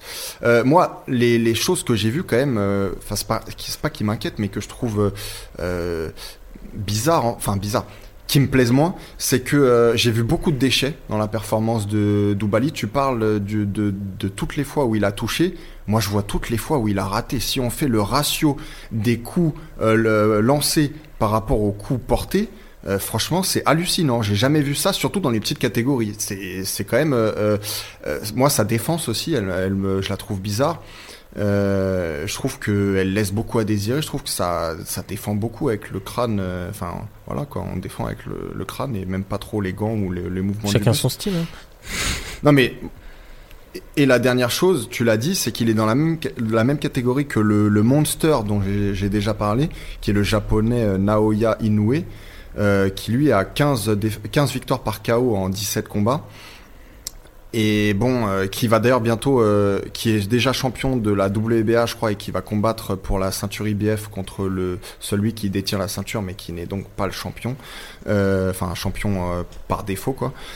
Et donc il va lui prendre. Et bon, j'ai peur que le règne d'Oubali, il aille vite aussi. Je sais pas si c'est euh, prévu qu'il le fait. combatte ou pas euh, de sitôt. euh, J'avoue qu'il en a pas encore Bah, je, parlé. sais que, je sais que Inoue, il, a- il est déjà monté de catégorie en fait. Il vient de, de la catégorie juste en dessous. Hmm. Et il est monté de la catégorie où il est aussi dévastateur. Donc je le vois pas monter immédiatement encore d'une autre catégorie. Donc à mon avis, il va tous les dévaster dans cette catégorie et après euh, monter. Bon, espérons qu'Oubali la garde. Et Attends, peut-être que ça avait une chance pour qu'Inoue combatte à- en France, jamais. Une défense de titre WC à Paris serait pas mal en vrai. Ça serait classe. Ah, c'est après, pas ouais, dit, hein, un mais Français qui combat au Japon, c'est pas mal aussi. Tu ça vois. serait classe aussi. Mm. Euh, non, mais en tout cas, ouais, c'est ne serait-ce que pour la perf euh, globale Oui, et non, le fait de voir un Français avec une ceinture, euh, ça fait ça fait vraiment du bien. euh, et puis ça, c'est un type qui a, Mm. qui a aussi un sacré, euh, enfin une grosse grosse carrière amateur, Mm. euh, Nordin Oubali, qui a, qui a pas mal galéré, qui avait eu des décisions bien bien litigieuses dans les deux JO auxquels il a participé. Mm. Ouais. Donc c'est c'est cool aussi pour la, la carrière du gars, quoi. Ça fait plaisir. Non mais c'est clair, en plus je crois il a 32 ans. Euh, moi je trouve ouais c'est un, vraiment une très belle carrière du coup. C'est une consécration, quoi. pour Voilà. une Mais après, tu vois, c'est pas parce que peut-être même un jour on le recevra ou quoi, mais c'est pas parce que je suis français que je dois dire qu'il est exceptionnel. Mmh. J'ai vu ce que j'ai vu et donc euh, je dis. euh, ce Mais c'est clair, hein, mais euh, de toute façon, ça n'empêche pas de dire que c'est génial quand même. hein. C'est ça qui est top. Et pour, juste pour clôturer la page box, il y a Sissoko qui, euh, Ouais, combat, qui combat. pour son premier championnat de France le 9 février. Donc on aura le plaisir de le recevoir après, euh, après ou non son premier titre euh, de sa carrière professionnelle. C'est ça, c'est à Paris. euh, Ouais, ouais, Dôme, euh, de, enfin, la, la classique quoi. Et on enchaîne donc sur euh, cette seconde partie d'émission avec Mansour Barnaoui qui nous fait le plaisir de se joindre à nous. Donc euh, Mansour, on, va, on va te parler beaucoup de ton actualité parce que tu as un gros gros combat qui arrive au Road FC. On va pas commencer tout de suite par ça. On avait envie un peu de retracer ton parcours avant, de, de, de- de- d'en savoir un peu plus sur toi. Euh, du coup, je commence sur, euh, sur un peu la manière dont tu as découvert le MMA et ce genre de choses. T'hésites pas, euh, si des questions t'emmerdent, tu me le dis. tu te laisses aller. et, euh, et de toute façon, ces deux-là seront, pour, seront là pour réagir et rebondir sur, sur tes réponses et sur ce que je dis. Donc déjà, ouais, la première question qu'on a tendance à poser à nos invités, euh, c'est c'est comment t'as découvert le MMA au départ? Je sais que c'est vers 10-12 ans, c'est ça? Ouais, 13 ans. 13 ans. Ok. À 13 ans, bah, mon coach, à moi, c'est mon voisin, qui est le frère de Faraji. Ok. Et, euh, Ton manager, donc manager, ouais, c'est ça. Et euh, on, a tous, on a tous habité dans le même quartier, et euh, Tu viens d'où, toi, du coup? de Pierre Bête Malakoff. Ok. Malakoff. Et euh, ils ont décidé d'ouvrir une, une association de grappling à la base. Et, euh, et bah, mon coach a pris tous les, tous les jeunes du quartier, les a ramenés. Euh, on a commencé à faire des compétitions et, euh, et tout ça c'était pour but en fait de faire du MMA plus tard. Ok. Du coup, comment on fait pour passer ouais, de ce côté grappling avec des potes à 12 ans à, à se mettre à faire du striking euh, C'est quoi C'est un coach de striking qui s'est ramené dans la salle euh, C'était ton coach principal qui s'était dit euh, ça peut être intéressant qu'ils aient cette approche-là? Bah, mon coach principal déjà, qui est Aziz, connaissait aussi le striking. Il faisait du grappling au début parce qu'on n'avait pas trop le choix à la base, mais nous on voulait faire pur MMA à la base. Mais vu que c'est pas égal en France et tout, on avait, à l'ancienne c'était compliqué. Eh, Tu connaissais déjà le MMA du coup Je connaissais le MMA. Moi j'étais fan du Pride. Ok. Enfin, je suis toujours fan, fan du Pride, mais euh, ça n'existait plus, dommage. mais euh, voilà, ouais, euh, on faisait du grappling. Les compétitions, je connaissais pas. Il nous a mis, on a, on a commencé à faire les compétitions. Moi, j'étais euh, mauvais joueur. en fait, je- j'aime pas perdre. Qui fait que je me rappelle, premier tour, j'ai perdu directement. Premier combat, j'ai perdu. C'est ça qui m'a donné envie de, de continuer, genre euh, de m'entraîner à fond pour re- re- re- recontinuer euh, les compétitions. Et euh, voilà, et dit ça quelques années plus tard, deux ans après, je crois, on a eu un coach de, de striking, sachant qu'il y avait mon coach principal aussi, qui fait que ça tournait euh, un coup euh, grappling, un coup euh, striking. Moi, ce que je trouve intéressant, c'est de d'amener tous les jeunes d'un quartier finalement à faire un sport de combat. On sait qu'au Brésil, dans les favelas par exemple, ils ont fait ça. Et il y a des champions qui sont sortis de ce genre de, de dispositif. Et je trouve que c'est intéressant. Et je trouve que ça devrait être, euh, comment dire, recréé, pas seulement donc dans ton quartier à, Ma- à Malakoff, mais partout en fait, dans la région parisienne, en France, il y a des pépites comme ça qui peuvent sortir, quoi. Je pense. C'est sûr. Bah. Surtout en MMA en plus, c'est Mm. plus des gens qui. Le MMA c'est un sport le plus complet, un sport de combat. Donc euh, quelqu'un qui a de la facilité au sol ou en lutte ou en boxe, il peut, il peut faire du MMA.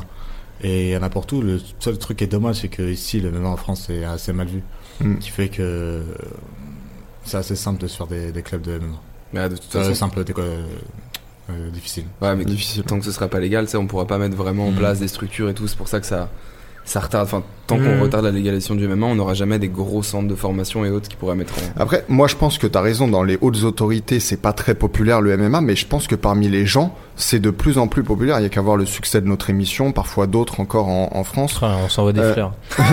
non, mais ce que je veux dire, c'est que, euh, à mon avis, si on crée des, des, des clubs un peu partout, avec évidemment des gens qui sont formés à, à entraîner euh, des plus jeunes, je pense que ça peut euh, très bien fonctionner. Ouais. Bon, après, c'était, je voulais pas euh, Mhm. hijacker la discussion, mais ouais. Non, non, c'est intéressant comme approche, je suis d'accord. Et c'est marrant que tu te... Parce que toi, t'es de 92, c'est ça? 92. Donc ouais, on est à peu près de la même génération et c'est pareil, la première approche que j'ai eue du MMA c'était autour du Pride. C'était qui que t'aimais bien au Pride?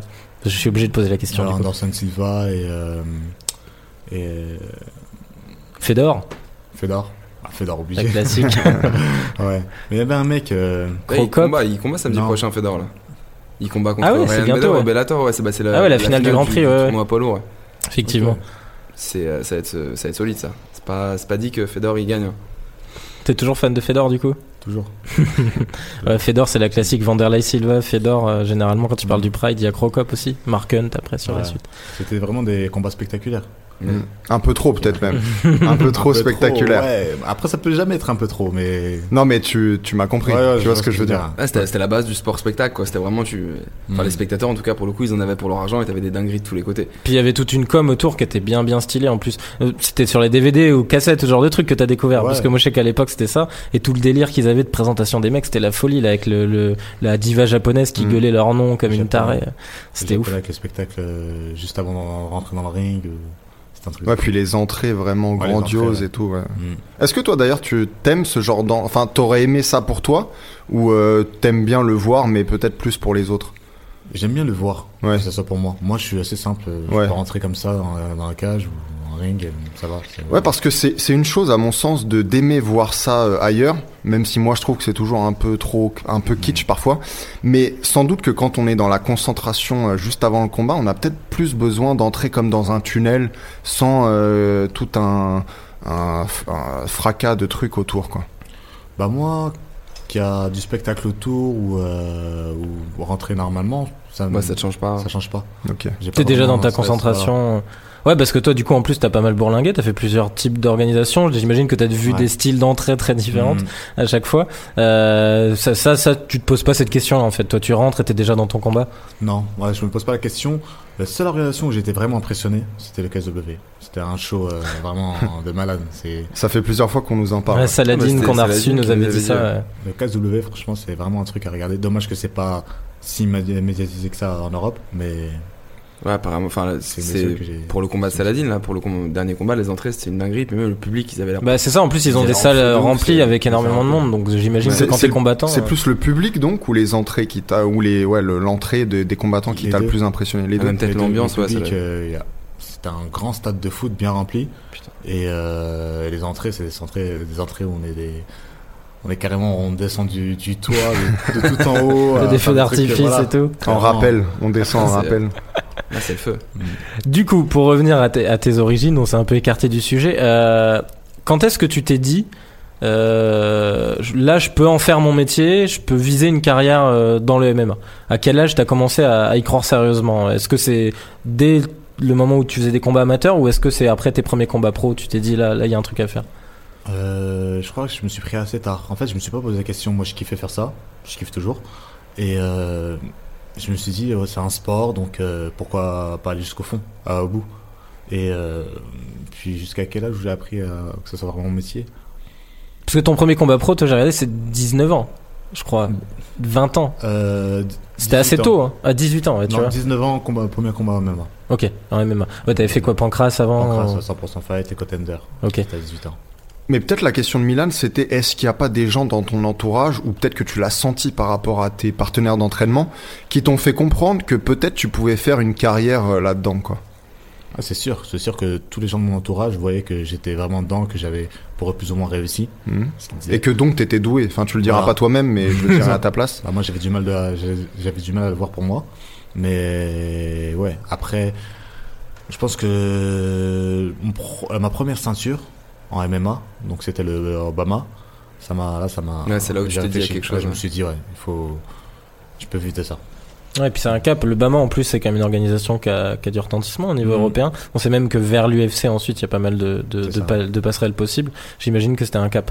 Euh, du coup, là, on va plus passer sur, sur, sur la partie euh, entraînement. Combien de fois Alors déjà à l'époque quand t'as commencé c'était quoi? C'était d'entraînement euh, 2-3 par semaine à peu près? Enfin à 10, 12 ans Euh, j'imagine que... Quatre fois par semaine. 4 fois par semaine déjà d'entraînement? déjà, c'est ouais, une grande masse de, de travail, des 12 piges quand même. Euh, ouais, c'est vrai. En plus, j'étais à l'école, donc c'était compliqué, qui fait que, ouais. C'était quoi, dès la fin de l'école, tous les soirs, t'allais t'entraîner? Ah putain, Et t'as après, j'ai alterné aussi avec la boxe anglaise, qui fait que je faisais du grappling et la boxe anglaise, donc euh, tout. Ouais. Dans un club différent du coup Ouais, euh, dans un club différent. Donc je m'entraînais tous les jours à part le dimanche. Et à aucun moment t'as perdu euh, la motivation, ça a toujours, euh, ça a toujours roulé, toujours la même motive? Non, pour moi, c'était une routine. En fait, Ouais. c'était. C'était. euh, C'était comme. ben, enfin. Je sais pas. Ouais, C'est comme ça. tu- taper un foot tous les soirs quand Ouais, c'est ça, comme ouais. ceux qui vont au foot en sortant de l'école, ouais, même chose. tu te posais pas ça. la question. Je faisais après des compétitions bah, en grappling et puis en boxe anglaise. Ok. Aujourd'hui tu t'entraînes combien de fois là par semaine à peu près? Euh, tous les jours, deux fois. Deux heures par jour. Ah ouais, et du coup avec des, des- j'imagine des séances dédiées selon les sports, euh, les disciplines à chaque ça. fois.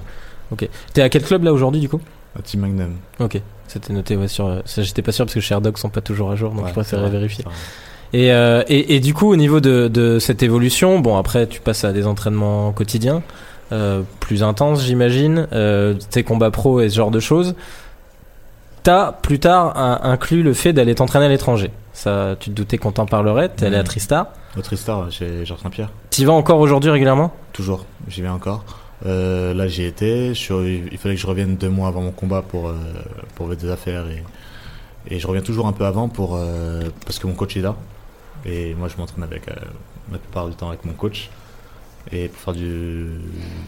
Pour voir un peu, pour parler du combat et tout ça, pour se préparer quoi. Et quand tu parles du coach là, tu parles de Firas Zahabi ou du coup de ton coach Non, qui t'accompagne euh, coach, Ton coach t'accompagne. Ouais. Il y a cette possibilité là à Tristar. euh. Après, mon coach connaît bien Ferras. D'accord. Donc, euh, ils se parlent entre eux, qui fait que. Ouais. Non, parce que de la façon dont tu disais, on pouvait penser que t'avais pas de relation avec Firas Zahabi en fait. Ah, mais j'imagine que si, oui, bien sûr. si, j'ai une assez bonne relation avec Ferras, avec Georges, Rory, euh, Mm.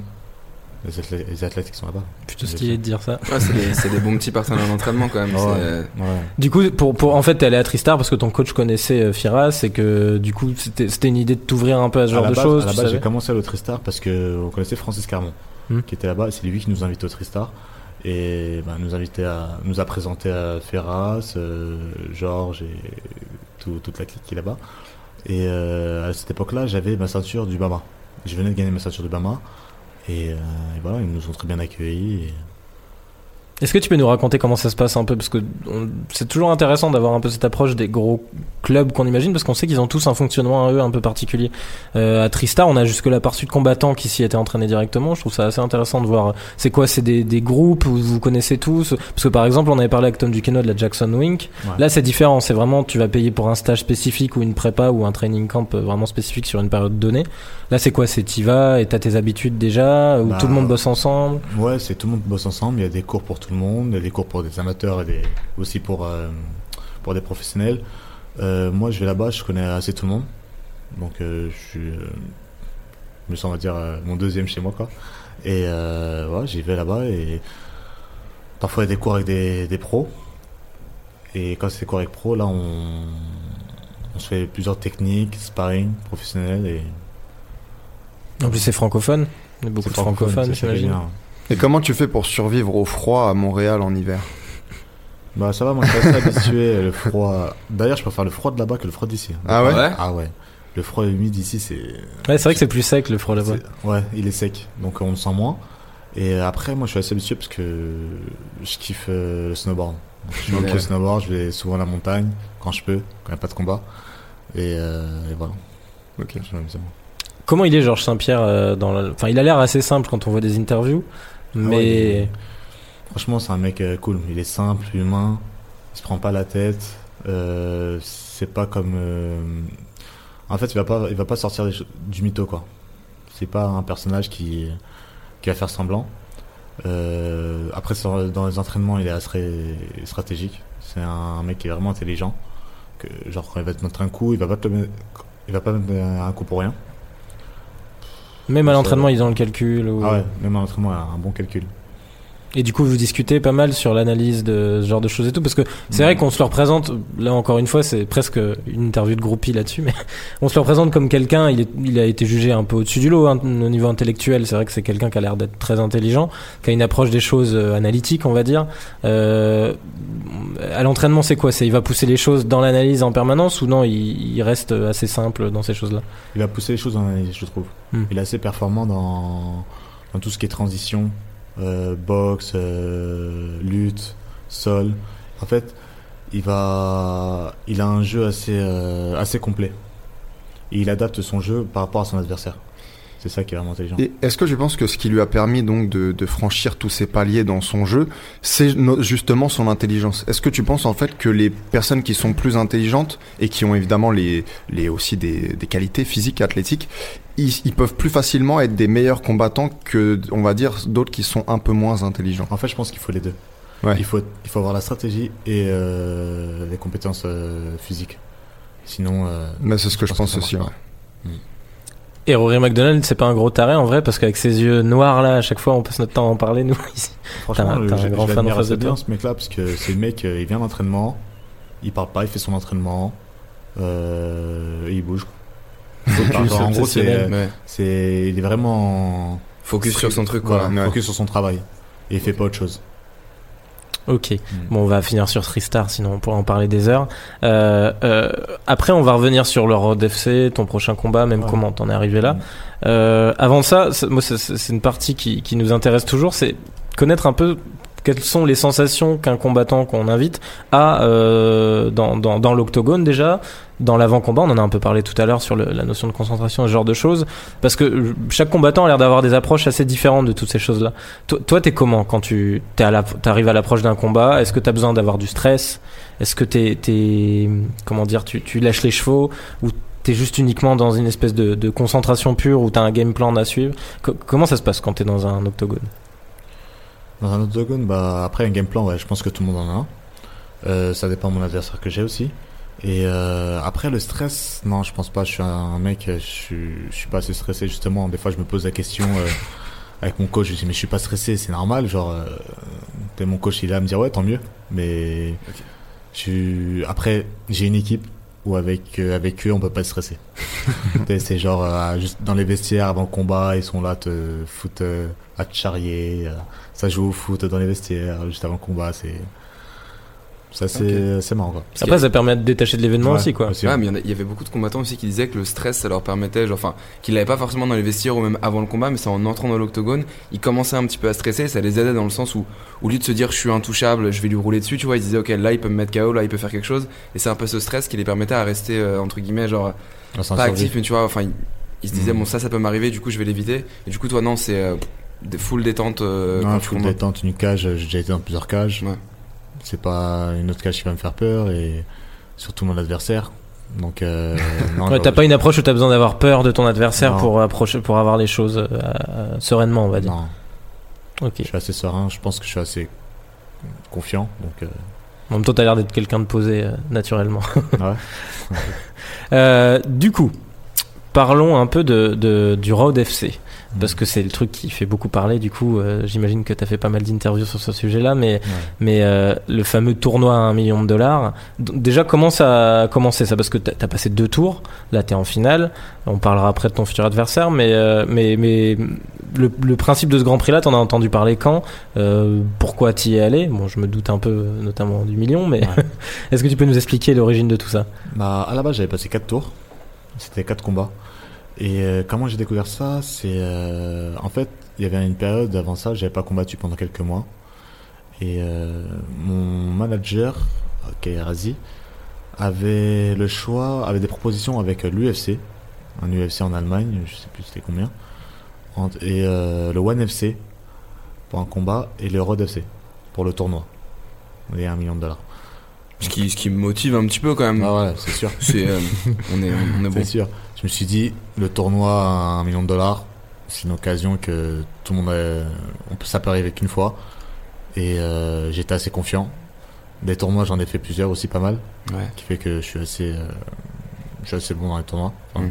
Ouais, tu disais qu'il y avait un bon coup à tenter quoi. Sur, Voilà. Donc, je me suis dit pourquoi pas. Mais t'avais aucune crainte que ce soit des mauvais payeurs parce qu'on sait que, à part quelques grosses organisations euh, de MMA, les autres, elles sont parfois un peu obscures. Parfois, il y a même des gens qui n'ont pas été payés. Je suis sûr que t'as déjà entendu des, Ouais, histoires comme ça. Donc, t'avais aucune crainte que ce million de dollars, en fait, ce soit une chimère?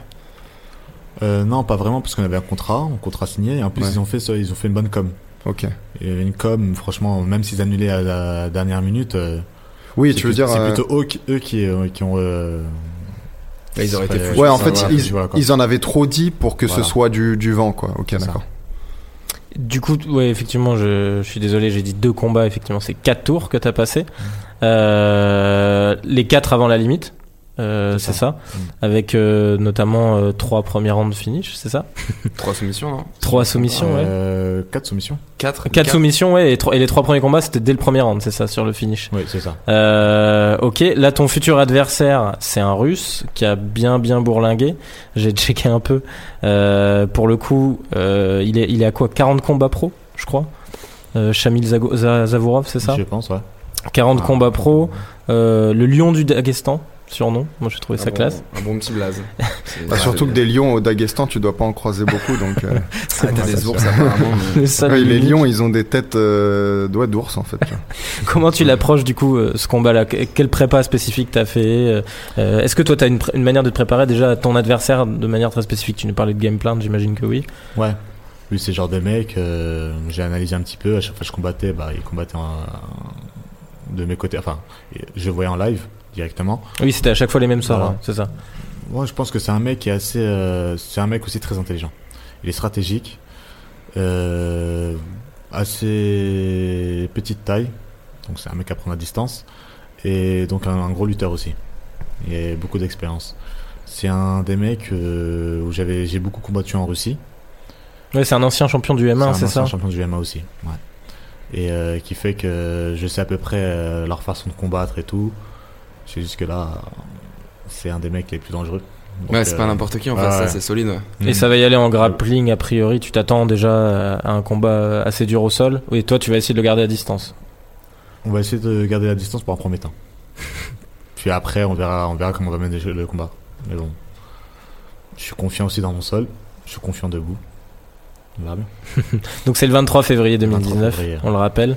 Euh, on, on checkera ça évidemment.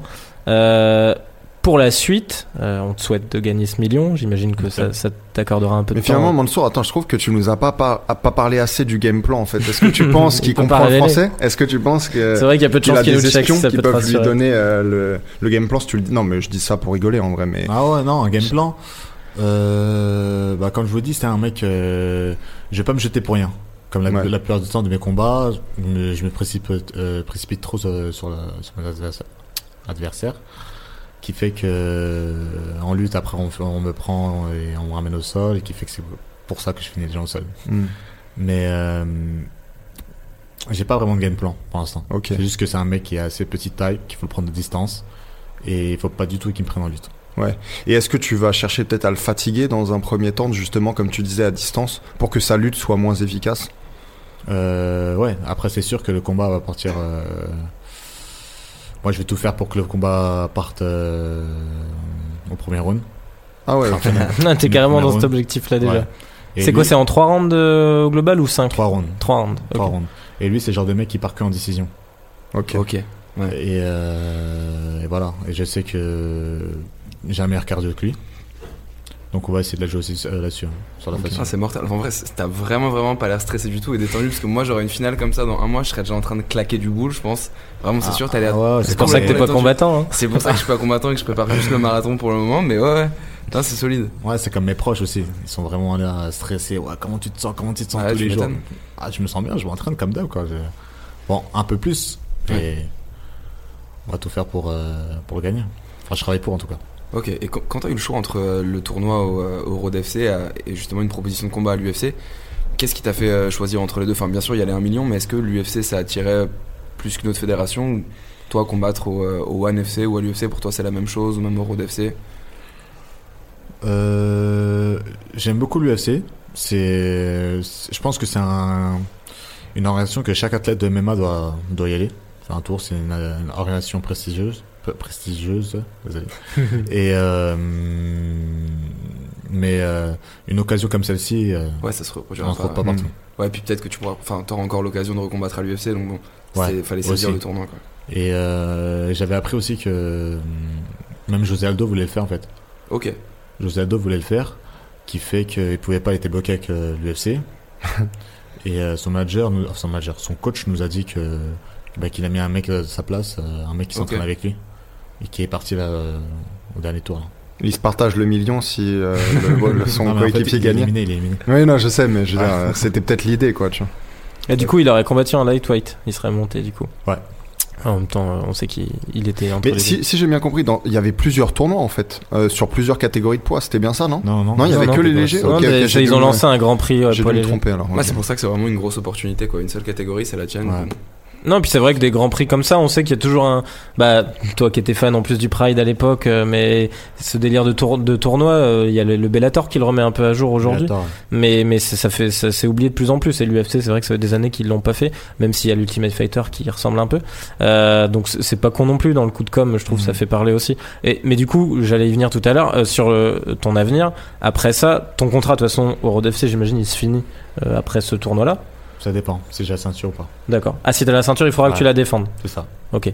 Donc c'est déjà prévu dans le contrat qui est au moins. euh, Ok. Deux ans après, je pense. D'accord. Et après, du coup, tu tu t'ouvres. Bah justement, euh, Robin, Robin t'avait devancé, un- m'avait devancé un peu là-dessus, mais l'UFC, c'est un truc pour toi. Il faut que sur ton CV, il y ait un moment où, où Ouais. t'y passes. Ouais, l'UFC, il faudrait y passer. Après, je pense que le futur est en Asie aussi. Ouais. De euh, plus en plus. Bah c'est ce que c'est ce qu'on se dit ces Ah, bah, derniers avec temps. le One, surtout qu'on Bah, l'émergence Alvarez du One. Dimitrius Johnson, ouais. Le, Ouais. le, le K1. Non, le Non, le- One le Championship. Le ouais, One ouais. FC, ouais, le One FC, Avec euh, Dimitrius et. Alvarez, là. Je pense qu'ils bah, ils ont Mm. l'argument. Je sais pas après euh, comment, comment ils gèrent leurs finances, mais s'ils ont un petit peu de thunes pour démarcher euh, déjà toute la catégorie des poids mouches de l'UFC qui va sûrement être. euh, sûrement être dissoute et puis t'as pas mal de, de combattants qui ont l'air mécontents avec leur contrat à l'UFC donc il y a quand même un petit Ouais, puis t'as un gros marché. Bah, l'UFC, Mm. là, a l'air d'être- ils ont ouvert un, un Performance Institute du coup à, en Chine. Donc eux ont l'air d'être plus sur cette partie-là de l'Asie, mais, euh, mais c'est vrai que sur tout ce qui est Japon, Corée, il y a beaucoup beaucoup de choses qui se font. hein. ah il y a un marché à prendre ouais. Mais euh, mais ok. Et toi du coup l'Asie ça t'intéresse? Ouais. Bon, En plus t'as déjà un gros gros pied dedans là avec le Road FC, même si beaucoup de leurs combats sont dans la partie euh, plus euh, côté Russie et tout, mais Ouais, aussi en Asie, je suis assez, euh, assez connu. Bah, d'où mon nom de Afro Samouraï. C'est les Japonais qui m'ont appelé comme ça. ah oui, je voulais te demander d'où ils venaient. C'est Mm. les Japonais, ok. Ouais, à la Ça- base, avant, je m'appelais Tarzan. Et après, ils ont vu que ils m'ont tous appelé Afro Samouraï, qui fait qu'ils ont même sont permis de venir sur mon Sherdog changer mon nom Afro Samouraï. Interrogation. Tu l'as même pas Mais- choisi. Mais d'où Ouais, ça venait. Tarzan en fait Tarzan, en fait, c'est à la base, moi, j'étais beaucoup. euh, je suis un mec assez. J'étais assez speed. Avant de commencer le sport, je faisais du skate, du BMX, euh, du, du snow et tout. Et, euh, et je faisais beaucoup de parcours aussi. Enfin, parcours. Quand le, à l'époque, quand Yamaka 6 Mm. commençait à sortir, je commençais à à grimper dans tous les sens. Partout où il fallait grimper, je, je- je pouvais grimper. Et euh, voilà, et les, les grands de mon quartier m'appelaient toujours Tarzan. Ok. Ah donc euh, c'était le surnom du quartier celui-là Voilà. au départ, ok. Mais c'est vrai qu'Afro Samouraï il pète bien aussi. ah ça hein. claque Bah Tarzan avec le, la, la, la story, c'est pas mal aussi, on va, on va dire. Tu-. Pour un mec qui fait du parcours, Tarzan, c'est pas mal. Ça aurait pu être Georges de la jungle, donc c'est mieux. euh, c'est moins classe. ok. Euh, tu nous en as un peu parlé tout à l'heure, mais euh, est-ce que c'est un problème selon toi que le MMA soit toujours pas légalisé en France? Parce que c'est vrai que tu l'as évoqué sur la difficulté que ça peut apporter sur l'ouverture de salles ou ce genre de choses.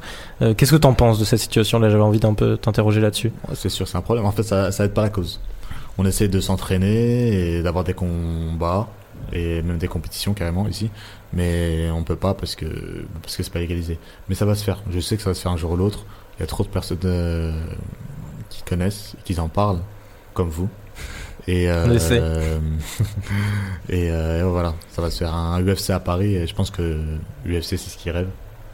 De faire un, ben, Ouais, ça ferait une grosse Il entrée commence à en parler, à ouais, ouais, on a vu un des, un des, un des mecs importants au niveau du board euh, là-bas. Même avec, même avec ce qui s'est passé avec Caris et, euh, Et Booba, c'est un show. euh, c'est un... Ils parlent de MMA, des gens connaissaient même pas le MMA. Et là, avec, avec eux, ce qu'ils font, maintenant les gens commencent à conna- à connaître. c'est vrai que maintenant euh, dès qu'il y a un problème comme ça tout le monde dit octogone octogone octogone sans vraiment savoir ce que c'est. Alors, au moins les gens, euh, les gens Ouais, mais le problème aussi, c'est que derrière, ils disent euh, sans règles et tout, tu vois. Donc, ça, je suis pas sûr que pour le coup, ça, ça aide Après, vraiment. euh, ouais. Ouais, tu vois, je suis Mhm. pas sûr que pour le coup, ça, ça aide réellement. Mais par contre, je suis d'accord sur le, le reste de ce que tu disais, ouais. Je pense que à terme, ça se fera aussi, ouais. Et si jamais c'est légalisé, toi, ça t'intéresserait de combattre genre à Paname sur un gros event et Ah tout bah ouais. Bon, non, Ouais, il c'est va te dire non, c'est sûr, c'est la merde. Ah bah, Il y en bah, a tous mes proches sont ici en fait. Ouais, c'est vrai que ça serait bien. Déjà moi j'étais connu dans 100% Fight et Contender chez Hatch pour euh, mon public Ok. ici. Donc euh, un UFC ici, euh, ça serait top. Ouais, et puis d'ailleurs, c'est exactement ce que tu disais aussi sur le fait que l'UFC débarque euh, en France une fois que ça sera légalisé. Ça va aussi ouvrir la porte à plus de combattants français en Ah UFC. Et ça, rien que ça, déjà, c'est un palier énorme. Mmh, ici, il y a beaucoup de levels ici. Les gens sous-estiment les Français, mais moi quand je m'entraîne ici et que je m'entraîne à l'étranger, je vois pas de quoi, quoi on peut Ouais. apprendre parfois. Mmh. Je me dis ici on est vraiment très bien, surtout en striking. Ouais, et puis il y a toujours une bonne école de pied-point en France Ouais, euh, ouais. qui peut énormément servir ça, du coup. Mm. Puis surtout, même l'UFC au niveau des events, quand tu vois ce qu'ils font maintenant à Liverpool ou à Londres, t'imagines que la première carte de combat à Paris, je pense qu'ils essaieront de faire un truc qui claque pour, euh, pour faire l'entrée dans l'entrée en France. Ah. Donc on peut rêver d'une belle carte, je pense. Ouais, après, c'est pas forcément les mêmes publics, donc je suis pas sûr que ce soit, tu vois, la même foule qu'à Liverpool. Ouais. Enfin, Mais les premiers, on sait qu'ils ramèneront. Ouais, du les monde, quoi. premiers, à mon avis, il y aura du monde. Mais je veux dire, on sait que le public parisien, en général, c'est quand même un peu plus, euh, tu vois, un peu plus snob, peut-être. Mais, euh, enfin, bon, là, l'UFC, ce serait moins ça. Mais je veux dire, à mon avis, ce sera pas comme à Liverpool, mais c'est sûr. Bah, de toute façon, nous, on est les premiers à espérer que ça arrive euh, et de voir ça, euh, bah, et, de, et de rentrer dormir dans notre lit le soir, tu vois. Toi-même, en tant que combattant, Ouais. je suis sûr que c'est agréable, quoi. C'est clair que ça change tout. Euh, bah du coup, on a fini sur ce, ce- ce prochain combat. Moi, je voulais conclure juste. C'est pas trop un truc sur lequel on t'a interrogé, même si nous en a parlé sur les, les combattants du Pride. Euh, sur qui sont tes combattants préférés aujourd'hui, ceux qui t'inspirent, euh, ceux que bon après il y en a que t'as déjà rencontré, du coup j'imagine Georges Saint-Pierre et tout. Ah, Saint-Pierre. C'est toujours la question euh, Mm. classique, mais est-ce que tu peux nous dire un peu tes combattants préférés et pourquoi? Bah, Georges Saint-Pierre parce que je le connais aussi personnellement, c'est un mec assez simple, humain, franchement un bon, un bon gars. Après j'ai John Jones, qui est ce mec-là, euh, pour moi c'est un des meilleurs aussi pareil. Ouais, il est juste Et- trop fort. quoi. Hein Il est juste trop fort. Bah ouais. Il de- vient, règle tout le monde et il part. Même pas de... Polémique ou pas, dans tous les cas, dans la cage, ça. ça se passe bien. Les gens peuvent rien dire. Et bah, il y avait Anderson, Anderson Silva, qui lui aussi était... euh, Pour son striking. voilà. Ah, qui recombat bientôt là. Il combat à Desania là dans, dans deux semaines même pas. Ouais, UFC 234. Ok, je ouais. Ah, mais Ouais, en plus- c'est un striker, je sais pas si tu connais. C'est un striker néo-zélandais euh, qui vient du kickboxing et qui est vraiment euh, assez spectaculaire, qui a une hype autour de lui. Nous, on, on doute qu'il soit à la hauteur de sa hype, mais c'est vrai que c'est un mec solide. Et là, du coup, il- ça peut être son combat pour lui faire passer un peu un cap. Ah, ça, Silva, il est sur le déclin en plus. C'est Ouais, ouais, bah c'est un- ils, veulent, ils veulent en faire une star, quoi, c'est clair. Mais euh, non, non, mais parce que c'est toujours intéressant euh, d'un point de vue combattant de savoir. euh, toi, tu regardes un peu euh, les combats au maximum ou tu essaies de te couper de ça parce que t'en bouffes déjà trop toi-même? En fait, je regarde pas trop. Non, Ok. Je regarde pas trop. Ça t'empêche pas de regarder ce qui peut être joli, euh, euh, du genre Anderson Silva et compagnie, et de t'en inspirer Ouais. quand il faut. Bah, ça, en général, en fait, j'aime ces mecs-là parce qu'ils font que des combats spectaculaires. Que ce soit l'UFC, au Pride, c'est c'est vraiment intéressant, c'est beau à voir. ouais. Alors qu'il y en a, il y a d'autres combats où la plupart du temps, où ils, limite, ils se touchent même pas pendant le combat. Pendant 5 rondes, il se, il se peut à ne, à ne pas se toucher. Donc, euh, Et d'ailleurs, j'avais vu sur une de tes vidéos, euh, j'avais trouvé une vidéo du 100% Fight où il t'interrogeait à l'époque, Ouais. et où, où tu, où tu te définissais comme un boxeur. Au départ, dans ton style, il te demandait ton style et tu disais je suis boxeur. Ouais. J'avais trouvé ça marrant parce que finalement, quand on regarde, t'as énormément de finish. Alors après, tu le disais tout à l'heure, c'est parce que tu rushes beaucoup. Énormément de finish au sol, t'es assez technique euh, en grappling pur. Euh, toi, tu te définis quand même toujours comme un striker, c'est ça qui te plaît? Bah, en fait, j'aime beaucoup la boxe. Je préfère euh, boxer que partir au sol, mais 90% des combats dans ma catégorie finissent au sol. Et vu que dans, j'ai commencé par le sol aussi, je me, je me sens pas mal à l'aise dans le sol, donc Mm. Ouais. Tu préférais que ça se passe plus longtemps debout, quoi. Ah ouais, moi je préfère un KO. mais j'arrive pas à mettre de KO. Tu fais avec. Et avant de conclure, c'est toi qui m'en parlais tout à l'heure, faut juste qu'on jacte de Ouais, cette photo. ah bah là. j'a- j'allais vu. Ah, pardon, à la je fin, je l'avais sorti exprès pour conclure. C'est quoi cette photo avec le serpent? Déjà, est-ce que c'est truqué C'est un vrai serpent? Ah non, c'est un vrai serpent, c'est un boa. On est parti chez un mec avec mon photographe, Chris Nico. Quel moment Et, tu t'es dit, je vais. euh, ah non, mais ce mec-là, il en avait 60 chez lui. 60 serpents. Et c'était plus gros a Waouh. emmené. Non, c'était pas le plus gros, mais. euh, Chez lui, chez lui ou juste dans une boutique Chez lui, chez lui. Waouh Ah ouais, non, le type est. euh, Ouais, Et marqué serpent, ouais. C'était pour Men's Fitness, c'est ça? Euh, ouais, c'est Ok. ça. Hmm. Et du et, coup, euh, voilà, Même, pas fier. flipper un peu, non Tranquille Pas de, pas de soucis avec ça? Non, ça va. En fait, j'ai pas trop peur des reptiles. En fait, c'est quand, je, quand le mec a posé le serpent sur moi que là, il me disait qu'il faut que tu gardes ton, ton sang-froid. Ok. Parce que le serpent sent ton cœur, ton battement Ah. du cœur, et s'il le sent trop accéléré, il peut serrer. Mais mais ça en fait, ça met en confiance ça avant de prendre une photo, ouais. Il sert peut-être Mais- pas autant qu'un lion d'Aguestané, hein, mais. euh, et du coup, non, sans sans froid, plein, pas de, pas de soucis avec le serpent? Non, ça va. Pas de souci. Ok. Là, je, je- je l'aurais pas tenté, moi, je pense. Bon, les gars, je sais pas si vous avez une dernière question de votre côté. Euh, non, non, mais moi j'avais une question, mais enfin, il me semblait que t'a- t'allais la poser, mais en fait, le, c'est bien la finale qui, qui compte pour un million de dollars euh, dans ce tournoi-là, non, En fait, il reste deux combats pour le- les 1 million de dollars. En fait, les deux combats qui suivent font les 1 million dollars. Ok. Ok, donc c'est 500 000 et 500 000 chacun en cas de victoire euh, chaque. Ok. C'est ça. Et, et, et le deuxième combat, c'est contre le champion, c'est ça du. Ça. Ok, d'accord. Ah, donc si tu gagnes le tournoi, t'affrontes ensuite le champion. C'est ça. Ok, d'accord. Ah, bah t'as bien fait de la Ok, poser, ouais, euh, j'avais pas compris. Ouais, de parce que pour moi, ça m'avait pas l'air euh, très clair déjà. Mm. Bon, encore une fois, c'est pas une énorme combine de leur part, mais c'est vrai que c'est plus de la com, de la com que un réel combat pour un million de dollars. quoi. Mm. Parce que du coup, toi, t'as deux fois plus d'emmerdes. tu dois euh, combattre un type pour ça. Il Après, t'aura c'est- fallu 6 combats, quoi, du coup, pour Ouais. le gagner. mais Ouais. C'est pas mal. quoi. Après, les mecs les plus dan- dangereux, c'est les mecs qui sont dans le tournoi actuellement. Hmm, Le champion, je pense que ça fait quelques années qu'il n'a pas combattu. Ok. Donc euh, après, je sous-estime pas. Ah, mais il y a Mais- moins de danger dans le champion que dans le russe que tu vas affronter Ouais. là. Ok. Mais t'étais quand même, enfin, je veux dire, ce serait impossible autrement, je pense. Mais t'étais quand même rétribué pour chaque combat que tu faisais jusqu'au. Comment ça? Tu gagnais de l'argent en fait. euh, Ah oui, on te donnait de l'argent. Hmm, Il y a un contrat de base sur le. Là, ce serait, dégueulasse de dire genre il y a un million, par contre, si tu perds, tu peux être gratté, tu vois. Ouais. vrai. Tu gagnes 4 combats, t'en perds un Oui, et t'as ça, rien. ouais. Non, mais tu Ouais, sais, avec les avocats de nos jours, euh, on peut te faire signer n'importe quoi. Ouais, hein, donc, euh, Bon, bah, en tout cas, c'était un plaisir de t'avoir, Mansour. Merci beaucoup. Euh, J'espère que ça t'a plu. T'as vu, on n'est pas trop chiant, hein, normalement. Ah, franchement, c'est cool. Donc, euh, donc, en tout cas, bon courage pour ce combat. hein. On suivra ça avec attention. Euh, et on le traitera sur le site, bien évidemment. Et puis, la suite, si t'affrontes, du coup, le, le champion, on te le souhaite. Euh, bonne préparation. Là, ça fait quoi un- Encore un bon mois de préparation, Ouais, euh, un Ego mois de prépa. Tu pars là-bas avant, du coup, un peu avant euh. Une semaine avant. Ok. Bah voilà, on te souhaite euh, la force. Hein. Bah ouais, pas grand chose d'autre à dire. C'est cool. Hey, I'm not surprised, motherfuckers.